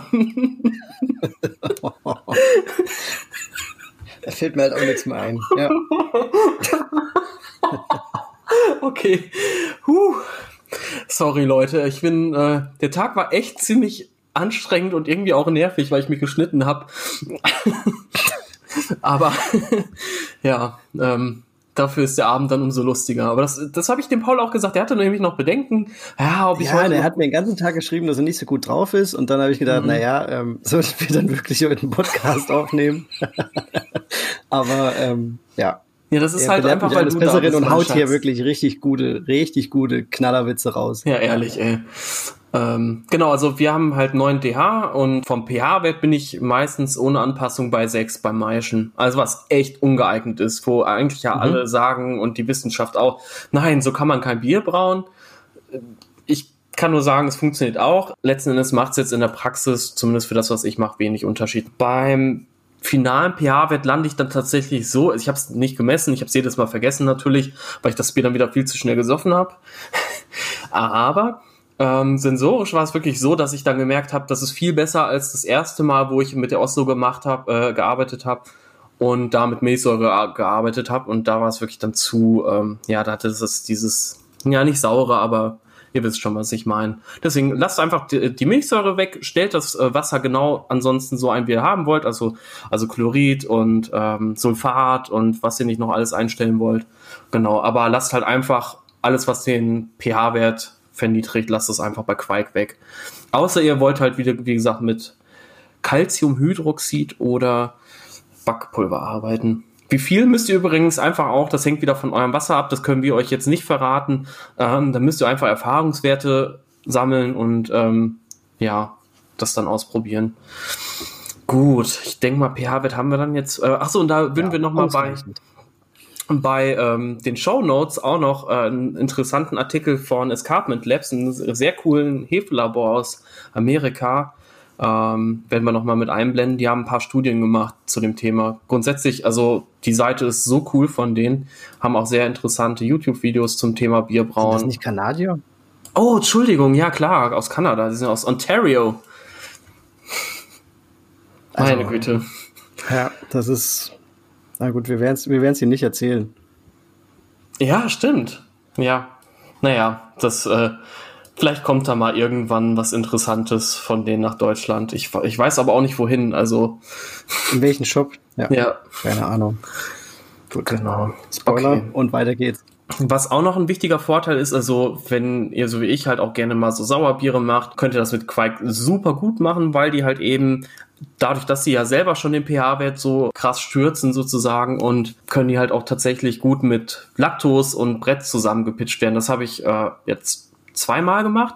Einmal, wie gesagt, bei der Berliner Weiße und einmal bei so einem Kettle Quick, äh, bei so einem Quick Sour meine ich, das war ja eben kein Kettle Sour, genau. Funktioniert wirklich super und man hat keine Probleme dann irgendwie, dass, dass die Hefe dann stehen bleibt. Also es wird dann halt einen Tag länger dauern, ja, aber tatsächlich passt das dann ansonsten vom Endergebnis auch sehr gut, weil die halt eben nochmal so eine gewisse Fruchtnote nochmal in das Bier mit reinbringen, ähm, was ja dann so zu einem Fruchtbier eigentlich sowieso gut passt, wenn ihr dann zum Beispiel so ein Fruit Sour macht.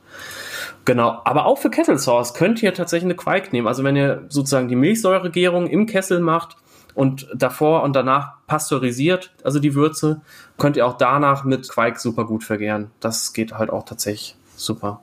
Kommen wir zum nächsten Thema, zum Thema How to use Quark oder wie benutzt man Quark auf Deutsch. Also wir haben da so ein paar Best Practices für euch zusammengestellt, also einfach so ein paar Tipps und Tricks, wo wir gemerkt haben, dass die wirklich sinnvoll sind und gut funktionieren im Umgang mit Quark, weil auch wenn Quark super anfängerfreundlich sind, gibt es doch ein paar Dinge, die man da beachten muss.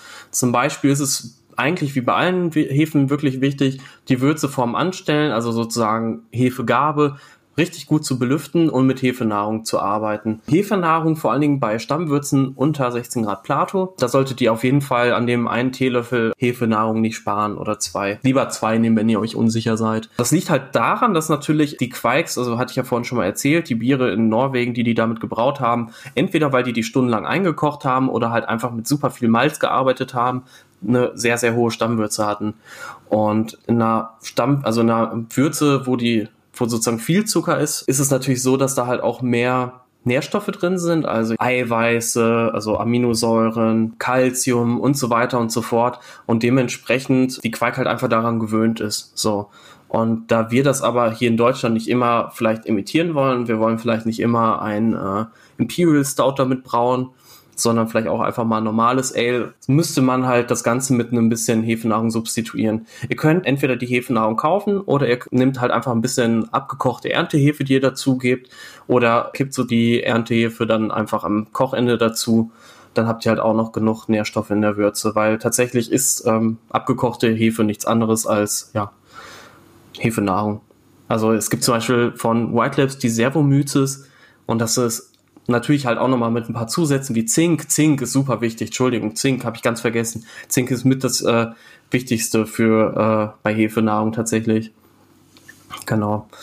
So, aber ähm, wir machen ja eh nochmal einen Podcast zum Thema Hefe wahrscheinlich, nochmal im Allgemeinen und äh, Hefestarter und da werden wir auch nochmal darüber ein bisschen sprechen. Genau, also das ist halt, sind schon mal so die zwei wichtigsten Sachen. Wichtig ist natürlich auch, dass ihr einigermaßen warm anstellt am besten. Wir haben vorhin, glaube ich, einmal ganz kurz erwähnt, beziehungsweise Paul, dass Quikes ja einen unglaublich hohen Temperaturbereich haben, also in dem die arbeiten können von 20 bis circa 40 Grad. Äh, es gibt sogar Quikes, die gehen auch noch darunter, also unter 20 Grad. Und deswegen warm anstellen am besten, dann den ähm, Fermenter einfach irgendwie mit einer Decke oder so einwickeln, also den Eimer zum Beispiel. Dann hält sich die Wärme auch ein bisschen besser und ihr habt halt auch auf jeden Fall die Gewissheit, dass das Ganze dann ja schön entvergehrt. Mm. Es geht auch ohne. Ich habe es auch. Das, ja? das fand ich zum Beispiel auch so witzig. Ähm, Flücke aus Frankfurt, die Brauerei, wer die kennt, die, äh, die verkehren ja auch viel mit Quake. Und ich war letztes Jahr im Sommer da, als es auch schon so mega heiß war. Die haben unter ihren, unter ihren Gärbottichen so Heizplatten für Ach, die Quake.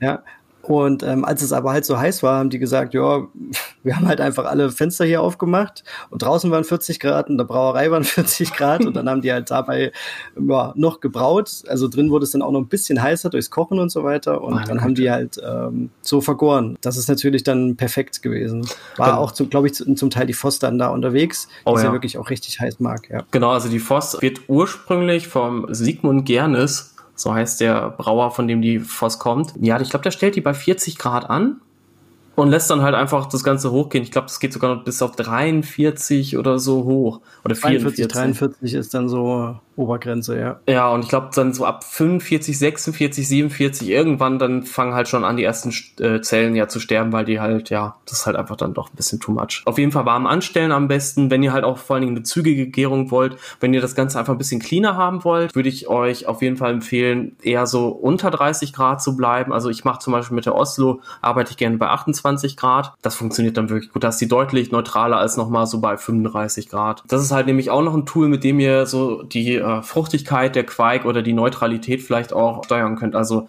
das ist ja wie bei allen Bieren einfach so, je mehr Hefe ihr gebt, desto weniger muss sich die Hefe im Sud reproduzieren und desto weniger Hefearomen, Ester habt ihr dann im Endeffekt. Und dementsprechend solltet ihr, wenn ihr ein relativ cleanes Ergebnis haben wollt, definitiv mit mehr Hefe als mit einem Teelöffel pro 20 Liter anstellen. Wie gesagt, ich habe das schon gemacht, das geht auch, aber A, braucht der Sud deutlich länger zum Ankommen, bis der endvergoren ist und einfach so die ganze Fermentation zieht sich so ein bisschen länger. Deswegen, was ich eigentlich immer gerne mache, ist einfach Erntehefe nehmen und da haue ich einfach das rein, was ich tatsächlich im Glas habe. Also ich mache auch selten einen Starter, bietet sich aber manchmal halt auch an, wenn man zum Beispiel sagt, ich brauche noch ein bisschen was von der Erntehefe für einen anderen Sud, wenn ihr zum Beispiel jetzt ein ja, ein Quick machen wollt, also Quake plus Lactobacillen zusammen in die Würze hauen wollt, dann macht es schon Sinn, dann irgendwie sich zwei Teelöffel zu nehmen, Starter zu machen, fertig. Genau, weil dann hat man immer noch sozusagen seinen Grundstock und kann damit immer noch weiter brauen. Es gibt auch ein, eine Studie dazu von Escarpment Labs. Die haben das Ganze getestet aufgrund dieser Teelöffel ähm, Problematik oder das? Ja, Mythos. Also auf diesen, ja, dieser Mythos. Also ich glaube, dass die Farmhaus, die norwegischen Farmhausbrauer damals auch nicht mit, mit, mit viel Hefe angestellt haben, sondern eher mit weniger und dass das da vielleicht ein bisschen herrührt. Aber ähm, grundsätzlich wurde das getestet mit einer Million Zellen pro Milliliter, also was wirklich wenig ist, ähm, mit sieben und mit zehn. Und sieben bis zehn entspricht ja eher einer ähm, empfohlenen Pitchrate für, für, für normale Hefen. Die haben halt auch festgestellt, dass die Hefe das, was der Dave im Prinzip gesagt hat, die kommt langsamer an und sie braucht länger für die Gärung. Auch wenn das immer noch nicht lang ist, wenn man das vergleicht mit einer US 05 oder keine Ahnung. Aber es ist definitiv so, sieben bis zehn ist das, was empfohlen wird. Und ähm, deswegen, wie der Dave sagt, lieber einen Starter machen oder den ganzen Beutel reinschmeißen oder die komplette Erntehefe oder genau. wie auch immer. Du hast die auch schon, also äh, wir haben relativ viele Fragen gekriegt zum Ernten oder zum Wiederverwenden. Du hast mhm. sie auch schon getrocknet. Ähm, vielleicht kannst du darüber noch ein bisschen was erzählen. Ja klar, also ich sag mal, das Ernten von Quark ist, da wird halt auch immer, finde ich, viel, ähm, ja, wie soll ich sagen? Jetzt fällt mir natürlich wieder Aufheben drum gemacht. Was? Oh, jetzt kennst du auch wieder nicht. Nee. Man macht viel, okay, ähm, viel, wie soll man sagen? Der, ja. Ach, das ist doch zum Mäusemelken hier. ja, okay, ihr wisst, was ich meine. Also es wird halt viel heißer Brei um nichts gemacht? Nee. nee, also dafür also, bin das ich stimmt auch nicht, aber oh, dafür bin ich echt okay. bekannt, äh, Sprichwörter durch ein äh, Sand zu ziehen. Kakao zu ziehen. Ja, oh Gott, ich halt einfach mein Maul heute, ey. Du hast die ja auch schon oder ich habe sie auch schon wieder verwendet, aber du hast ja auch, glaube ich, schon mal getrocknet, äh, die Quake. Da haben wir auch relativ viele Fragen zu bekommen, wie das dann vonstatten geht. Genau. Also wichtig ist als erstes zu wissen, habt ihr eine Farmhouse-Version oder ein Isolat, also eins sozusagen von der Hefebank, von einem Labor. Wie könnt ihr das erkennen? Also ich sag mal, im Prinzip eigentlich, wenn man sich die kauft, weiß man es ja tatsächlich. Also entweder man kauft, man kriegt die zum Beispiel von einem Kumpel und der sagt euch, okay, ich habe die jetzt auch von irgendjemandem aus Norwegen geschickt. Da gibt's ja auch so Leute, es gibt zum Beispiel eine Facebook-Gruppe, ähm, irgendwie Quike, äh, Buy, Sell oder so. Packen wir mal mit in die Show Notes. genau, und da gibt's halt tatsächlich ein paar Leute, die das machen. Dann gibt's auch dieses Yeast Easter Bunny auf Ebay, ähm, die verkaufen auch glaube ich, viel originale Versionen. Und ansonsten natürlich, wenn jetzt was von White Labs, von Imperial Yeast, von Omega, von Escarpment Labs oder Bootleg Biology habt zum Beispiel, um nur ein paar zu nennen, dann habt ihr immer ein Isolat.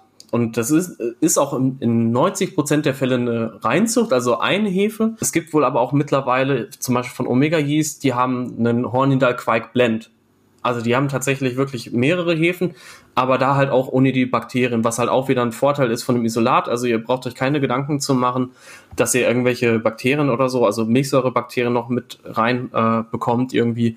Die sind halt tatsächlich nur in den Farmhouse-Versionen dann enthalten. Ja, und danach müsst ihr euch dann tatsächlich auch richten, wenn ihr die ernten wollt. Also wenn ihr die, wenn ihr die Farmhouse-Version erwischt habt, dann müsstet ihr einmal bei Bike Registry sozusagen oder Farmhouse Yeast Registry gucken. Ähm, das steht, äh, das gibt's beim Last Blog. Der Paul packt das auch noch in die Show Notes rein. Also ich glaube, die werden irgendwie so eine gefühlt wie so eine Dissertation so lang. naja, aber ist ja gut. Dann habt ihr, haben wir auch mal alle Links gebündelt, weil das ist nämlich auch was. Ich habe irgendwie die Links alle einfach irgendwie so im Kopf. Naja, egal. Ähm, genau, und da steht dann tatsächlich, wie der Besitzer, also wie sozusagen diese Hefe seit Jahrhunderten geerntet wurde und wieder verwendet wurde. Also entweder ihr müsst die halt von oben ernten, also es wären dann die Kreusen. Da ist halt Da müsst ihr halt schnell sein. Ja, da ja. müsst ihr wirklich schnell sein. Ich meine, bei meinem allerersten Quark, so das war circa jetzt vor einem Jahr, da war das wirklich nach einem, ja, nach 24 Stunden waren die Kreusen halt da, weil das, der ganze Sud halt einfach ein bisschen länger gebraucht hat, um anzukommen. Aber jetzt zum Beispiel bei dem Oslo-Bier, bei dem äh, Pilz, was ich im Sommer gemacht hatte, ja, das war pff, weiß ich nicht, nach ein paar Stunden waren die Kreusen halt da und die sind dann halt auch einfach schnell wieder weg. Deswegen ist das halt so ein bisschen tricky. Aber bei der Oslo zum Beispiel, das ist ja ein Isolat, das kriegt man ja von Bootleg Biology. Da ist es echt egal, ob ihr die von oben oder von unten erntet. Erstmal. Aber eine Einschränkung äh, habe ich tatsächlich doch noch zum Thema Ernten. Und zwar habe ich halt gemerkt, also ich habe die Oslo jetzt ja seit Januar acht, neun Mal benutzt, glaube ich. Und habe wirklich gemerkt, dass die zumindest beim letzten Mal super, super lange gebraucht hat, um zu sedimentieren. Also normalerweise habe ich mit der Oslo nach zwei bis drei Wochen ein sehr, sehr klares Bier. Nach vier Wochen kannst du da, also könntest du das fast von einem filtrierten nicht mehr unterscheiden. Äh, Paul hat da so ähnliche Erfahrungen gemacht. Er nickt gerade nämlich. Ja, das ist ähm, glasklar geworden bei mir, das Pilz mit der Oslo. Welches du immer noch am Hahn hast, vermute ich. Immer noch, ja. Also ich könnte jetzt runtergehen und mir immer noch eins zapfen. Das Fass ohne Boden habe ich da irgendwie drin stehen. Ist echt so. Ja, und ich habe irgendwie das Gefühl, weil ich habe die jetzt bis aufs erste Mal, ähm, da habe ich die tatsächlich von oben geerntet, weil die beim ersten Mal, das ist halt auch noch so eine Sache, beim ersten Mal verwenden von einer Quake, also gerade bei einer kommerziellen Kultur, kann es halt schon mal sein, also ein Isolat, kommerziell Isolat ist das gleiche, nicht, dass ihr da jetzt äh, verwirrt seid. Genau. Aber da war es bei mir meistens so, dass die Hefe dann doch etwas länger gebraucht hat zum Ankommen. Und seit, seit ich die, wie gesagt, jetzt irgendwie acht, neun Mal verwendet habe, ist die Sedimentation ja zumindest beim letzten Mal irgendwie deutlich ja, in den Keller gegangen. Also hat, wie gesagt, super lange gebraucht, zwei Monate oder so, bis ich überhaupt mal ein klares Bier hatte. Und das war halt auch nur, weil das Keck quasi fast leer war. Ich habe keine Ahnung, was da los war. Ähm, aber ich hatte halt auch nochmal vor, vielleicht einen Vergleich zu machen, wo ich die, ähm, wo ich quasi zwei Pitches von Bootleg Biology von Oslo nebeneinander laufen lasse und den einen immer von oben ernte und den anderen von unten. Ja, cool. Ähm, oder vielleicht macht ihr sowas mal. Also das wäre natürlich noch, noch viel cooler, weil ich sag mal, ich brauche ja eh schon so viel, aber so ein Experiment ist dann natürlich ein bisschen aufwendig. Aber wenn ihr da Bock drauf hättet, ähm, es gibt tatsächlich bald wieder Bootleg Biology bei Hopfen und mehr. Sollte so irgendwann im Oktober, glaube ich, da sein. Ja, das ist halt so eine kleine Einschränkung, die ich noch zum Thema äh, Quake-Ernten habe. Ansonsten, wie gesagt, könnt ihr von unten oder von oben ernten bei Isolaten oder kommerziellen Kulturen. Und ansonsten bei den Farmhouse-Versionen einfach bitte in die, äh, in die Tabelle im Quake Registry reinschauen. Und da am besten Nachrichten. Da steht auch noch mal so eine Zeitangabe, die ist auch noch gar nicht so unwichtig. Das ist immer so der Zeitraum, in der die Besitzer der originalen Kultur die Hefe geerntet haben. Und ich würde, man muss jetzt nicht auf die Sekunde genau sich daran halten, aber es macht schon Sinn, sich daran zu orientieren. Das schon. Ja, und jetzt zum Thema Trocknen. Das ist vielleicht auch noch interessant für viele. Also das hatte ich ja auch vorhin nur mal ganz kurz angerissen. Ähm, das Klingt so einfach, wie es auch ist. Also ihr nehmt einfach ein bisschen von, von dem Hefeschlamm sozusagen, von, der, von dem, was ihr halt geerntet habt, von oben oder von unten. Breitet das Ganze auf einem neuen, also bitte nicht das alte äh, Backpapier nehmen, worauf ihr noch die Pizza vorher gemacht habt, sondern nehmt einfach ein neues Backpapier. Ja, es könnte sonst irgendwie ein bisschen käsig schmecken. Ha. Ja. Wird sonst so ein Omnipollo-Bier. Boah, ja, die machen ja auch echt äh, kranken Scheiß, ey. Habe ich das jetzt laut gesagt? Hm. Und dann breitet ihr das Ganze einfach auf dem ähm, Backpapier aus. Und also so am besten, dass es ja nicht ganz dünn ist, weil dann, wenn die Flakes nämlich dann tatsächlich wirklich super dünn, dann habt ihr nur noch so Brösel. Aber halt auch nicht so dick, weil dann dauert das Ganze halt wieder einfach super lang, bis es getrocknet ist. Also das, oh, das ist in der Mitte noch nicht so richtig trocken und außen schon und ihr zieht es dann ab und ja. Ja, genau. Ist jetzt halt natürlich wieder eine tolle Angabe für euch, aber da müsst ihr einfach so ein bisschen selber rumgucken. Also ich würde es Ticken dicker machen, aber auch nicht zu dick. Ja, und dann, ähm, dann haut ihr das Ganze einfach in den Ofen. Was ist denn so lustig? das hört sich an wie so ein Chefkochrezept. Quake Flakes mit Dave. Genau. Hallo, mein Name ist Tim Melzer. Heute zeige ich euch, wie ihr mit ein bisschen Quake und einer ollen Zippe ein leckeres Bier brauen könnt. so ungefähr. Ja. ja. Also Quake so. trocknen ist wirklich ähm, auch keine Raketenwissenschaft, muss man sagen. Nee. Nee, wirklich nicht. Ja. Ähm, einfach nur sauber arbeiten und dann packt ihr das Ganze in den Ofen, ähm, Licht an oder wenn ihr einen Ofen habt, der bis unter 50 Grad geht, also es gibt ja manche, die können 30 oder 40 oder so, das ist so die optimale Temperatur. Habe ich mal irgendwo gehört, dass es dieses Mythos gibt um diese Öfen. Mhm. oder über diese Kann Öfen. Für was braucht man das sonst? Also ist das dann die Quake-Taste, die man dann. oh, das wäre ein geiles Meme, ey. wenn man so, so, die Armaturen von so einem Ofen sieht, die Bedienfelder, und dann ist da so, wirklich steht da so gefeigt. ähm, ja, dann lasst ihr das halt einfach, keine Ahnung, also bei mir dauert es meistens zwischen 12 und 24 Stunden. Ähm, einfach in dem Ofen, guckt zwischendurch mal nach. Ihr solltet die Tür dann auch nicht ganz geschlossen machen oder geschlossen halten, sondern so ganz leicht angelehnt und dann, wie gesagt, ansonsten nur, den, nur das Licht an einfach. Das reicht schon als Wärmequelle. Dann werden nämlich auch so circa 30 Grad schon in dem Ofen und die Tür deswegen auflassen, damit einfach die Luftfeuchtigkeit, also die Feuchtigkeit, die sich dann halt bildet, dadurch, dass halt die Flüssigkeit verdunstet, ähm, einfach abtransportiert werden kann und sich nicht im Ofen befindet. Ja, eine andere Möglichkeit ist, das mit einem Dörrautomaten zu machen. Mhm. Ähm, weil ich sag mal, das hat halt den Vorteil, dass ihr dann nicht für 12 bis 24 Stunden den Ofen blockiert und eure Frau zu Hause äh, mit euch sagt, Schatz, was machst du da? Wie lange dauert das noch? Bis okay, morgen. das war jetzt irgendwie. ja. Bis morgen. Ja also ich habe mir das halt auch früher zu Hause anhören müssen. Das war halt, ja, ist, ich kann es auch verstehen. Ich meine, irgendwie ist das halt schon nervig. Ich habe das aber nur deswegen dann über Nacht gemacht, dann ging das. Dann hat sich der, das Gemecker immer in Grenzen gehalten. Clever. Aber deswegen, der Automat, äh, der hat halt auch den Vorteil, dass ihr da sogar eine richtige Temperatur einstellen könnt. Also viele haben halt eben zum Beispiel 30 Grad oder 40 Grad als Setting. Und wenn ihr, ich glaube 40 Grad geht halt auch noch. Wenn ihr das dann halt nehmt, ähm, dann geht das Ganze innerhalb von fünf bis sechs Stunden ist das schon fertig. Ja, ich glaube aber vom Handling, ich habe noch nie einen benutzt, aber ich stelle mir das ein bisschen, ähm, wie soll ich sagen, bisschen umständlicher vor, weil bei einem Backblech kann man das ja ganz einfach so schön ausbreiten und fertig. Und bei dem Dörrautomaten muss man das Backpapier erstmal einschneiden und dann, ja, es ist, glaube ich, ein bisschen so filigranes Arbeiten dann erforderlich. Aber wenn ihr das schon gemacht habt, dann schreibt auch gerne mal ein Feedback. Wir würden uns freuen. Ja, Dave, ähm, wir haben auch noch ein paar Fragen bekommen.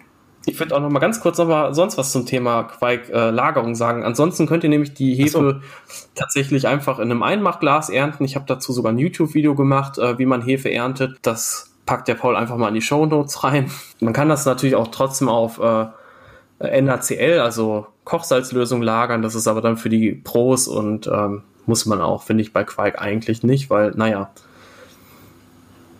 Ja. Haben, die, haben die Farmhausbrauer auch nicht so gemacht. Eben. Aber ich kenne tatsächlich, der, der Markt, der macht das, der haut jede Hefe auf NaCl. Ja. Der hat also halt voll Spaß dran. Relativ große. Ja, stimmt, Hefe du auch. Was das angeht, ja. Stimmt. Ja, wenn man es ja, einmal, wenn man wenn man einmal das Equipment dafür hat, ist es auch wirklich gar nicht so schwierig und gar nicht so aufwendig. Ich habe da, ich, ich habe mir das auch alles mal gekauft und war halt auch so super hyped und dann habe ich es irgendwie einmal gemacht und das hat bei mir irgendwie, ich fand das super schwierig mit der Spritze da reinzukommen. okay. Ähm, ja, ja. Also ähm, ja, aber keine macht den Drogen. Kannst du, kannst du dir bei mir auch nochmal angucken, wenn du Bock hast. Aber jetzt zu den Fragen. Nee, viele haben wir, glaube ich, auch schon. Was sagst du? Wie man die Spritze richtig setzt. Ja, wie man die Spritze richtig setzt, das zeige ich dir mal bei mir im Keller. Boah, ey, Hefespritzen für, an, für Fortgeschrittene mit Paul, ey. genau. Hast du UV-Licht bei dir, weil dann könnte es schwierig werden. oh Mann, was ist ja. heute mit dem Kerl los? Weiß auch nicht, ey. Ich habe heute richtig viel Mut getankt. Ey, das ist schon 10 Uhr. Oh Mann, ey. Ich muss doch schon ins Bett. Ja, dann frag mich mal. Egal. Ach ja, so, stimmt. Zu den Fragen. Ein paar haben wir echt schon beantwortet oder was heißt ein paar, viele, glaube ich, einfach durch das Handling und die, die Eigenschaften. Ähm, aber auf die eine oder andere würde ich ganz gerne noch eingehen. Ähm, und zwar zum Beispiel, sind die Bakterien immer Laktos oder gibt es bei Quark auch andere? Und du hast die Hornindal angesprochen, die Originalkultur, ähm, da sind tatsächlich Bakterien drin. Ähm, das sind auch, meine ich, Laktos. Ich habe in, ähm, ich kann jetzt, ich habe jetzt gerade keine parat, aber es sind überwiegend tatsächlich Laktos. Ähm, wenn es keine sind oder wenn noch andere dabei sind, dann sind das meistens Essigsäurebakterien, die noch damit drin sind. Aber das könnte dann eher eine Infektion sein, glaube ich. Kann, äh, das kann es ja sowieso auch immer sein, ähm, wenn die irgendwo wiedergefunden wurden. Du weißt nie, ob das wirklich die Originalkultur ist, die mal irgendwann äh, ja. Entschuldigung, ich muss jetzt gerade denken, wiedergefunden, ja, irgendwo unter einer Schuhsohle oder so. so, ein, so, ein, so ein Flake, so ein getrockneter Flake ja. und dann dem Lars geschickt und gesagt, hier, guck mal. Ich glaube, das hat man beim Opa gehört. Ja. Ehrlich, ey. Aber da können wir gleich rein. Ähm, äh, reinstechen in dieses Thema. Von Chaos Homebrewing äh, über Instagram kam nämlich die Frage, ob es mittlerweile Details zur Muri-Geschichte gibt. Und das ist ja quasi irgendwie so ein bisschen, finde ich. Ähm, äh, äh, es, es, hieß ich ja die ganze weiß, Zeit, dass ja. Muri auch eine ne, ne, ne Quake ist, aber sie war eben anders als die anderen. ähm, sie war phenolisch und sie war ähm, diastatisch, meine ich auch, ne?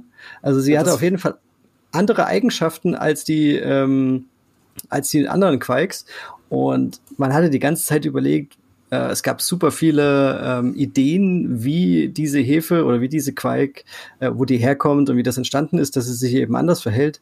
Ähm, dieser Bjarne Muri, ähm, der ist ein Hobbybrauer aus Oslo und ähm, der. Ich weiß nicht, warum ich das jetzt so lustig finde.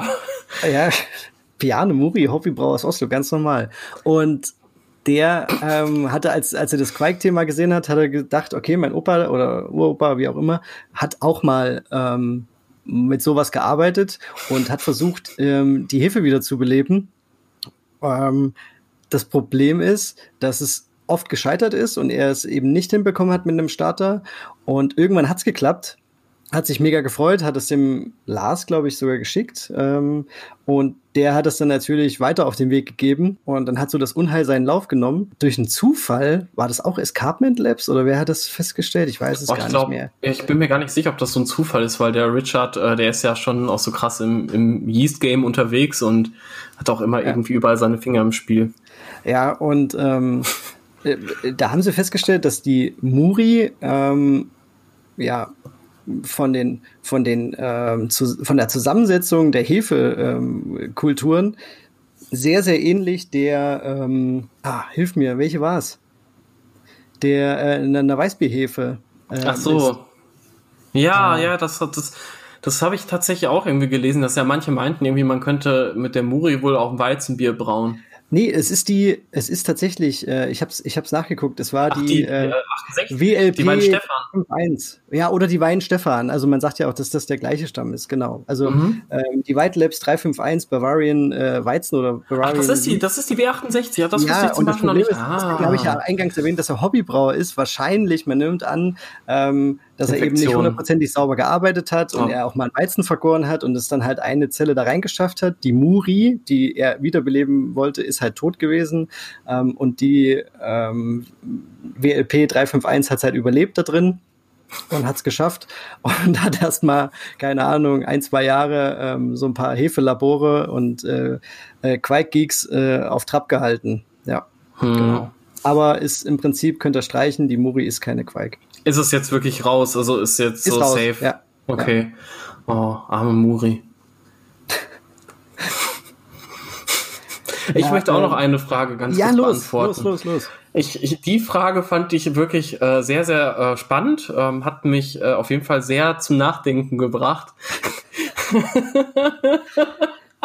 Ich muss erst die Frage vorlesen. Ich darf nicht schon vorher lachen.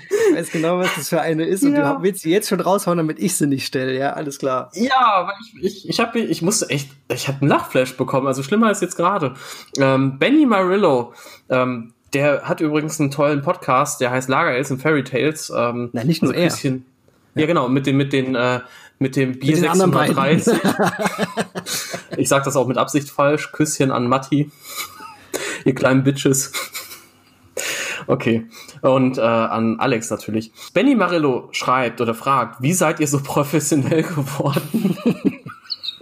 Also nach der Folge heute ja. weiß ich, ob man, weiß ich nicht, ob man die Frage noch so stellen kann. Nee.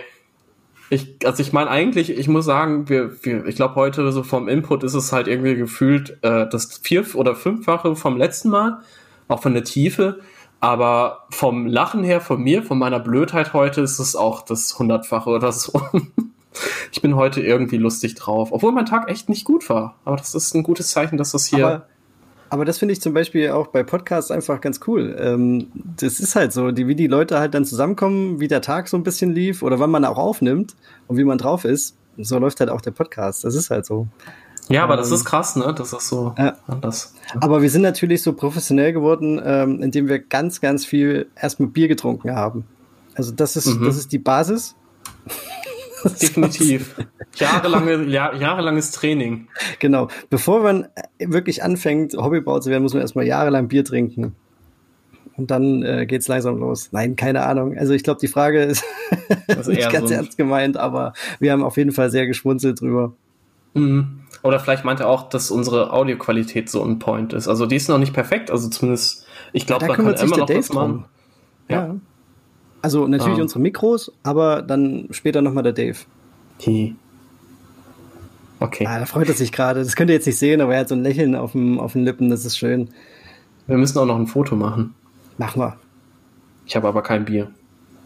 Wir haben noch eine Frage. Gibt es noch unbekannte bzw. nicht verfügbare Quikes? Also wenn sie halt unbekannt sind, dann können wir sie wahrscheinlich auch nicht kennen. Aber. Das ist geil, ey. Ist so, wie groß ist das Internet? Nein, also ich nehme an, äh, es gibt definitiv noch äh, Quikes, die einfach noch nicht veröffentlicht wurden. Ja, da gibt's ähm, ganz viele. Also das kommen auch irgendwie, jedes Mal, wenn ich in diese Squike Registry reingucke, ja, da kommen, das sind, also jetzt sagen, sind wir, wenn man da immer mal reinguckt, äh, regelmäßig, dann sieht man einfach, wie viele da immer noch dazukommen. Deswegen, mhm. es wird definitiv noch welche geben, die einfach entweder noch nicht verfügbar sind oder eben äh, noch nicht richtig verifiziert wurden, dass es wirklich mhm. welche sind. Nach der Muri-Geschichte glaube ich, dass sie da jetzt auch ein bisschen genauer hingucken. Ähm, mhm. Ja, also glaube ich auf jeden Fall. Also, wie gesagt, es gibt halt schon ziemlich viele Isolate von den Hefelaboren oder auch eigene Blends. Das ist ja zum Beispiel halt auch so ein Ding. Also zum Beispiel ähm, die Quaking von Imperial, die A44, äh, einer meiner Lieblingshefen auch, äh, ist zum Beispiel ein Blend aus drei Quikes. Man weiß leider nicht, welche, das geben die nicht äh, so ganz leider raus, die Info. Aber man schätzt halt irgendwas sehr Fruchtiges. Also Hornindal, Framgarden, vielleicht Ebbegarden, vielleicht Voss auch noch mit drin. Ja, mittlerweile ähm, ist Quake halt Kommerz geworden und dann mhm. wird es halt nicht mehr so ja, dargelegt, was alles drin ist. Ähm, der Florian hat noch gefragt, untergärige Quake sollen der Hammer sein. Ähm, wie sind eure Erfahrungen damit? Und nicht nur der Florian hat das gefragt, sondern auch viele andere ähm, ob die Oslo wirklich so neutral ist, ähm, ob man mit der Quake so klassisch untergärige Biere brauen kann. Und meine persönliche Erfahrung beruht erstmal nur auf die Oslo, die ich habe. Ich habe damit einen Pilz gebraut und habe das auch ähm, vielen Hobbybrauen und auch ähm, ja, tatsächlich kann ich auch sagen, äh, äh, äh, Sommeliers gegeben. Ja. Oh. Und ähm, ich hab's, ich muss wirklich sagen, ähm, das Bier hat eine, eine, eine kleine Wandlung durchgemacht, ähm, aber mittlerweile finde ich es sehr, sehr neutral. Nicht so neutral, als hätte ich das bei 8 Grad angestellt mit einer W3470 und dann bei 10 Grad vergoren oder so. Aber dafür, dass ich die Oslo bei 37 Grad angestellt habe und dann bei 28 Grad vergoren habe, noch zwei, drei Tage und sie war dann fertig äh, mit dem Pilz, ist es wirklich mega krass. Und wenn man es nicht weiß, denke ich, würde man nicht sagen, boah, das ist so eine Quake oder boah, das hast du aber warm vergoren oder so. Ähm, Außer man heißt Bernd Unger. Viele Grüße ich hab, an Ich habe gerade überlegt, ob ich den Namen nennen. Nein, das ist jetzt kein Hater. Und habe ihn aus dem Spiel gelassen. Nein, ich darf das. Ich, ich, äh, ich ja. kenne ihn ja persönlich. Ja, das ist ein ganz, äh, ja. ganz cooler Typ, ey. Ich, nee, wirklich echt. Also mit ihm kann man super gut quatschen und debattieren und Bier trinken und das ist es halt. Also ähm, Bernd war tatsächlich der erste, wo ich jetzt wirklich weiß, dass er da irgendwelche fruchtigen Äster bei seinem, bei seinem Bier damals geschmeckt hat. Ähm, die Hefe kam tatsächlich auch von mir über einen Umweg von einem Kumpel sozusagen.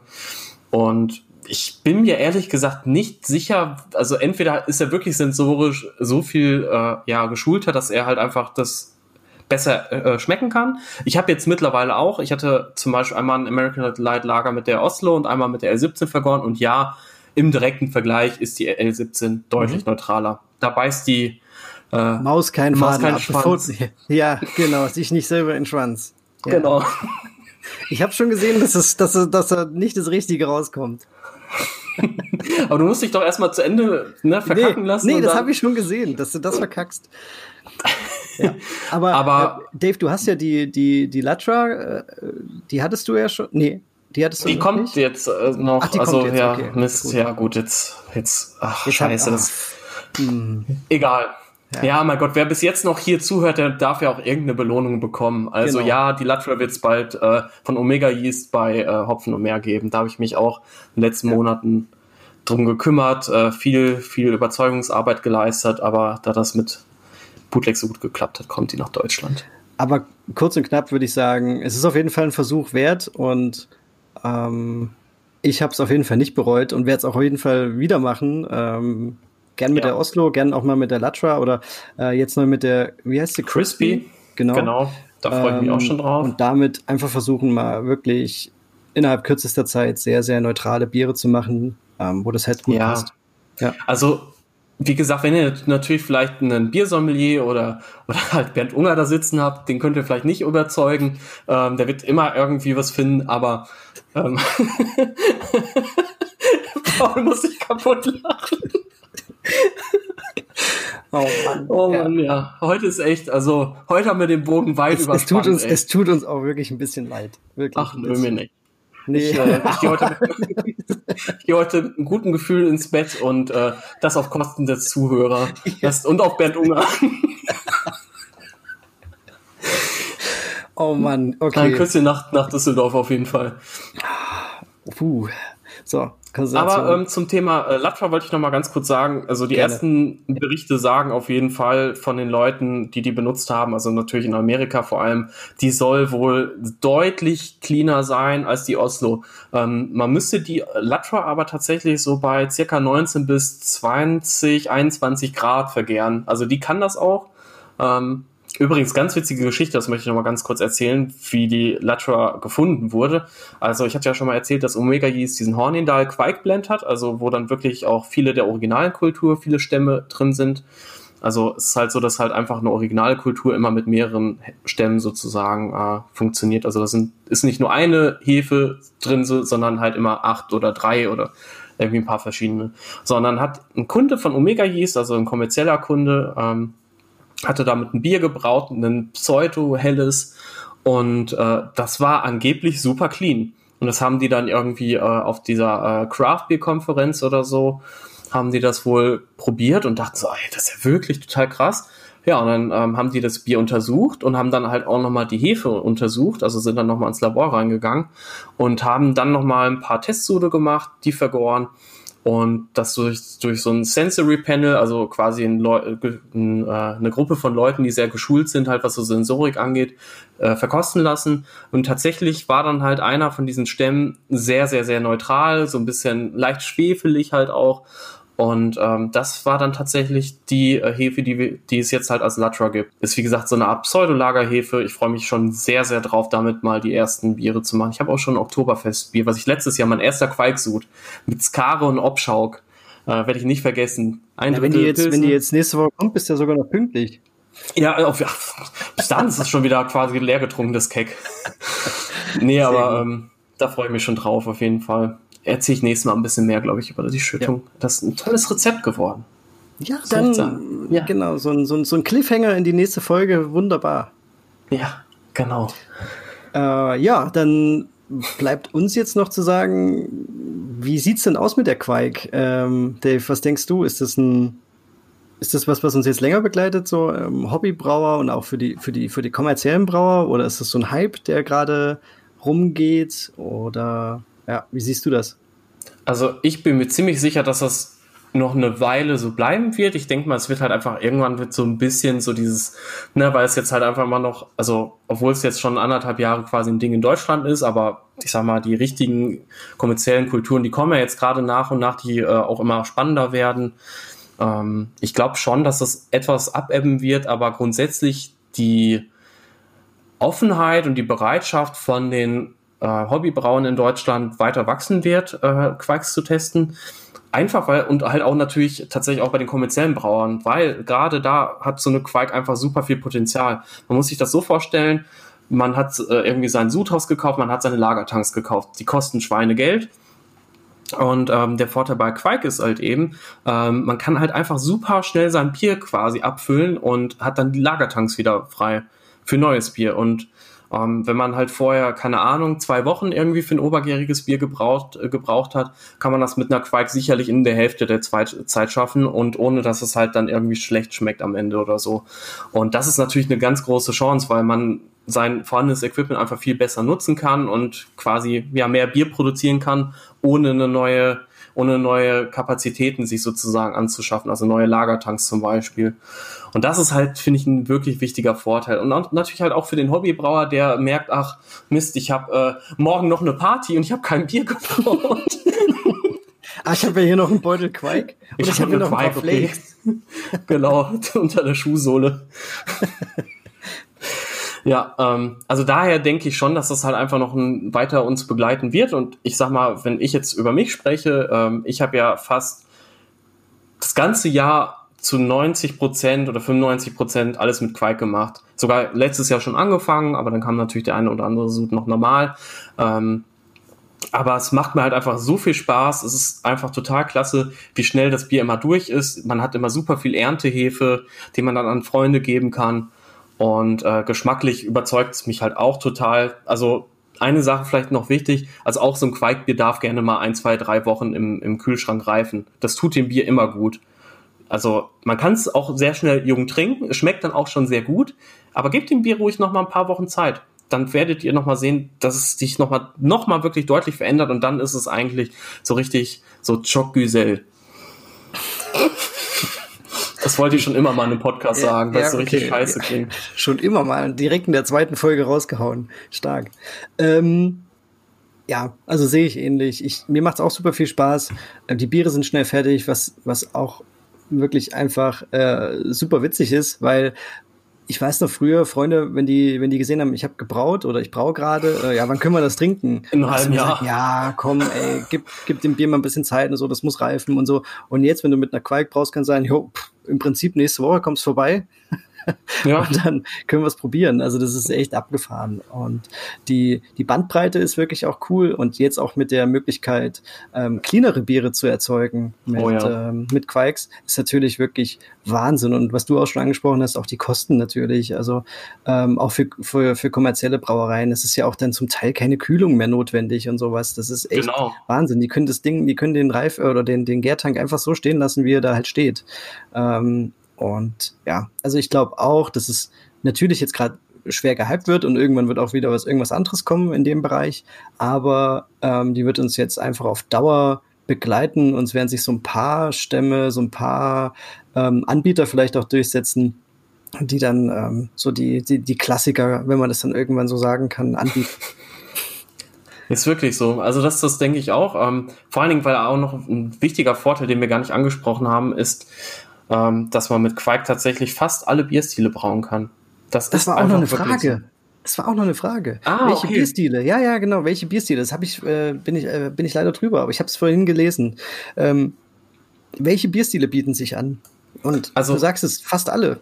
Genau, also eigentlich alles, außer das, was phenolisch ist, was wir ja gesagt haben, weil Quark ist nicht phenolisch. Wenn ihr irgendwann mal merken solltet, ihr habt Nelke im, im Bier oder Banane oder Pfeffer oder sonst was, also außer ihr habt wirklich Pfeffer reingemacht oder Nelke oder Banane, aber ähm, äh, davon gehe ich jetzt erstmal nicht aus. Ja. Dementsprechend ähm, habt, hättet ihr da halt eine Infektion zu 99 Prozent und ansonsten ähm, für, für die Fälle muss man tatsächlich dann doch nochmal eine belgische Hefe eben nehmen oder eine Weißbierhefe. Aber ansonsten, ihr könnt, wie gesagt, ihr könnt quasi Pseudolagerbiere brauen. Ähm, ihr könnt damit Stouts äh, gehen, zum Beispiel mit Voss sehr gut, mit, äh, mit der Obschauk, auch weil die eine relativ gute hohe Restsüße macht, mit ähm, der Mitbus, mit der habe ich zum Beispiel auch mein letztes Stout gemacht, das ist super geil geworden. Äh, Framgarden übrigens auch eine tolle Hefe, die ähm, tatsächlich so von manchen Leuten als äh, Fallas-Hefe ähm, auf Steroide beschrieben wird. Also äh, Fallas ist ja so eine Londoner Brauerei, oder sind die aus London? Ja. schon, ne? Ja, ja. ja. Mhm. Und die machen ja halt so eben so, so, so Bitter und Porter und sowas halt eben in die Richtung, also so typische englische Bierstile und dafür geht die Framgarten zum Beispiel halt auch ziemlich, ziemlich gut. Genau. Ähm, Hopfenbetonte Biere. Hopfenbetonte Biere, da halt auch natürlich eigentlich Hornindal, Framgarden, Ebbegarden, äh, wie heißt die nochmal? Arset ist auch relativ im Kommen. Ähm, und da könnt ihr natürlich dann halt auch so eine Viking nehmen oder die Pocket zum Beispiel, die A37 von Imperial. Also das geht halt alles mit Quake wirklich richtig, richtig gut. Ich habe auch schon Maibock mit Quake gemacht, der ist auch ziemlich, ziemlich gut geworden. Äh, American Light Lager, die Berliner Weiße, ähm, das, äh, die Triple Fruited Goza, also so ein Fruited Quick Sour sozusagen, mit ganz, ganz, ganz viel Früchten. Also im Prinzip stehen euch wirklich steht euch die Welt offen, das muss man halt einfach so sagen. Probiert es einfach mal aus, nehmt doch einfach mal irgendwie so eine Quake in die Hand. Ähm, gibt es auch zum Beispiel, die Voss gibt es in getrocknet für drei Euro ungefähr. Und, ja, also ähm, ich würde auch sagen, einfach mal ausprobieren. Ähm, ihr merkt ja schon, wir sind auf jeden Fall Fans davon und nehmt die gern.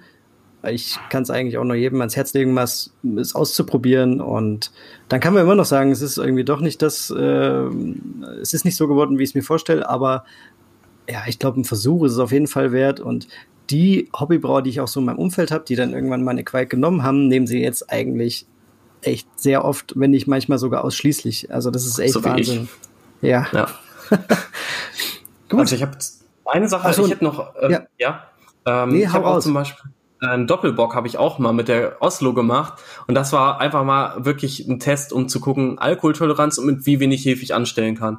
Da habe ich tatsächlich eine Würze gehabt mit 24 Liter, äh, also 24 Liter mit 25 Plato und ich habe 4 Gramm Hefe, also 4 Gramm selbstgetrocknete Oslo dazu gehauen. Und kein Witz, nach drei Tagen war das Bier auf, ja, so vier Plato ungefähr. Das hatte dann jetzt halt einen Alkoholgehalt von circa 11 Prozent. Es ist so ein leckeres Bier geworden. So richtig schön cremiges Dessertbier. Mega geil. Also, ja, also auch für so Biere, wo ihr halt sagt, boah, ich möchte jetzt ein Imperial Imperial Stout oder was weiß ich, irgendwas brauen, keine Ahnung, macht das mal mit Quake. Das ist echt geil. Ja, so wie, dies, äh, wie die, äh, wie heißen die nochmal? Chaos Homebrewing, die machen auch Imperial, warte mal, was war das? Imperial, äh, Wet Hop, äh, Dry Hop, irgendwie Smoked, Pilsener, irgendwie sowas. Das habe ich heute gesehen, wo ich so, boah, crazy. Aber ich glaube, die, brauchst so die brauchst du nicht mehr überzeugen, was Quake angeht, glaube ich. Nee, nee. Die sind da schon nee, schwer nee. dabei. Das ist schon wieder ein alter Hut, glaube ich.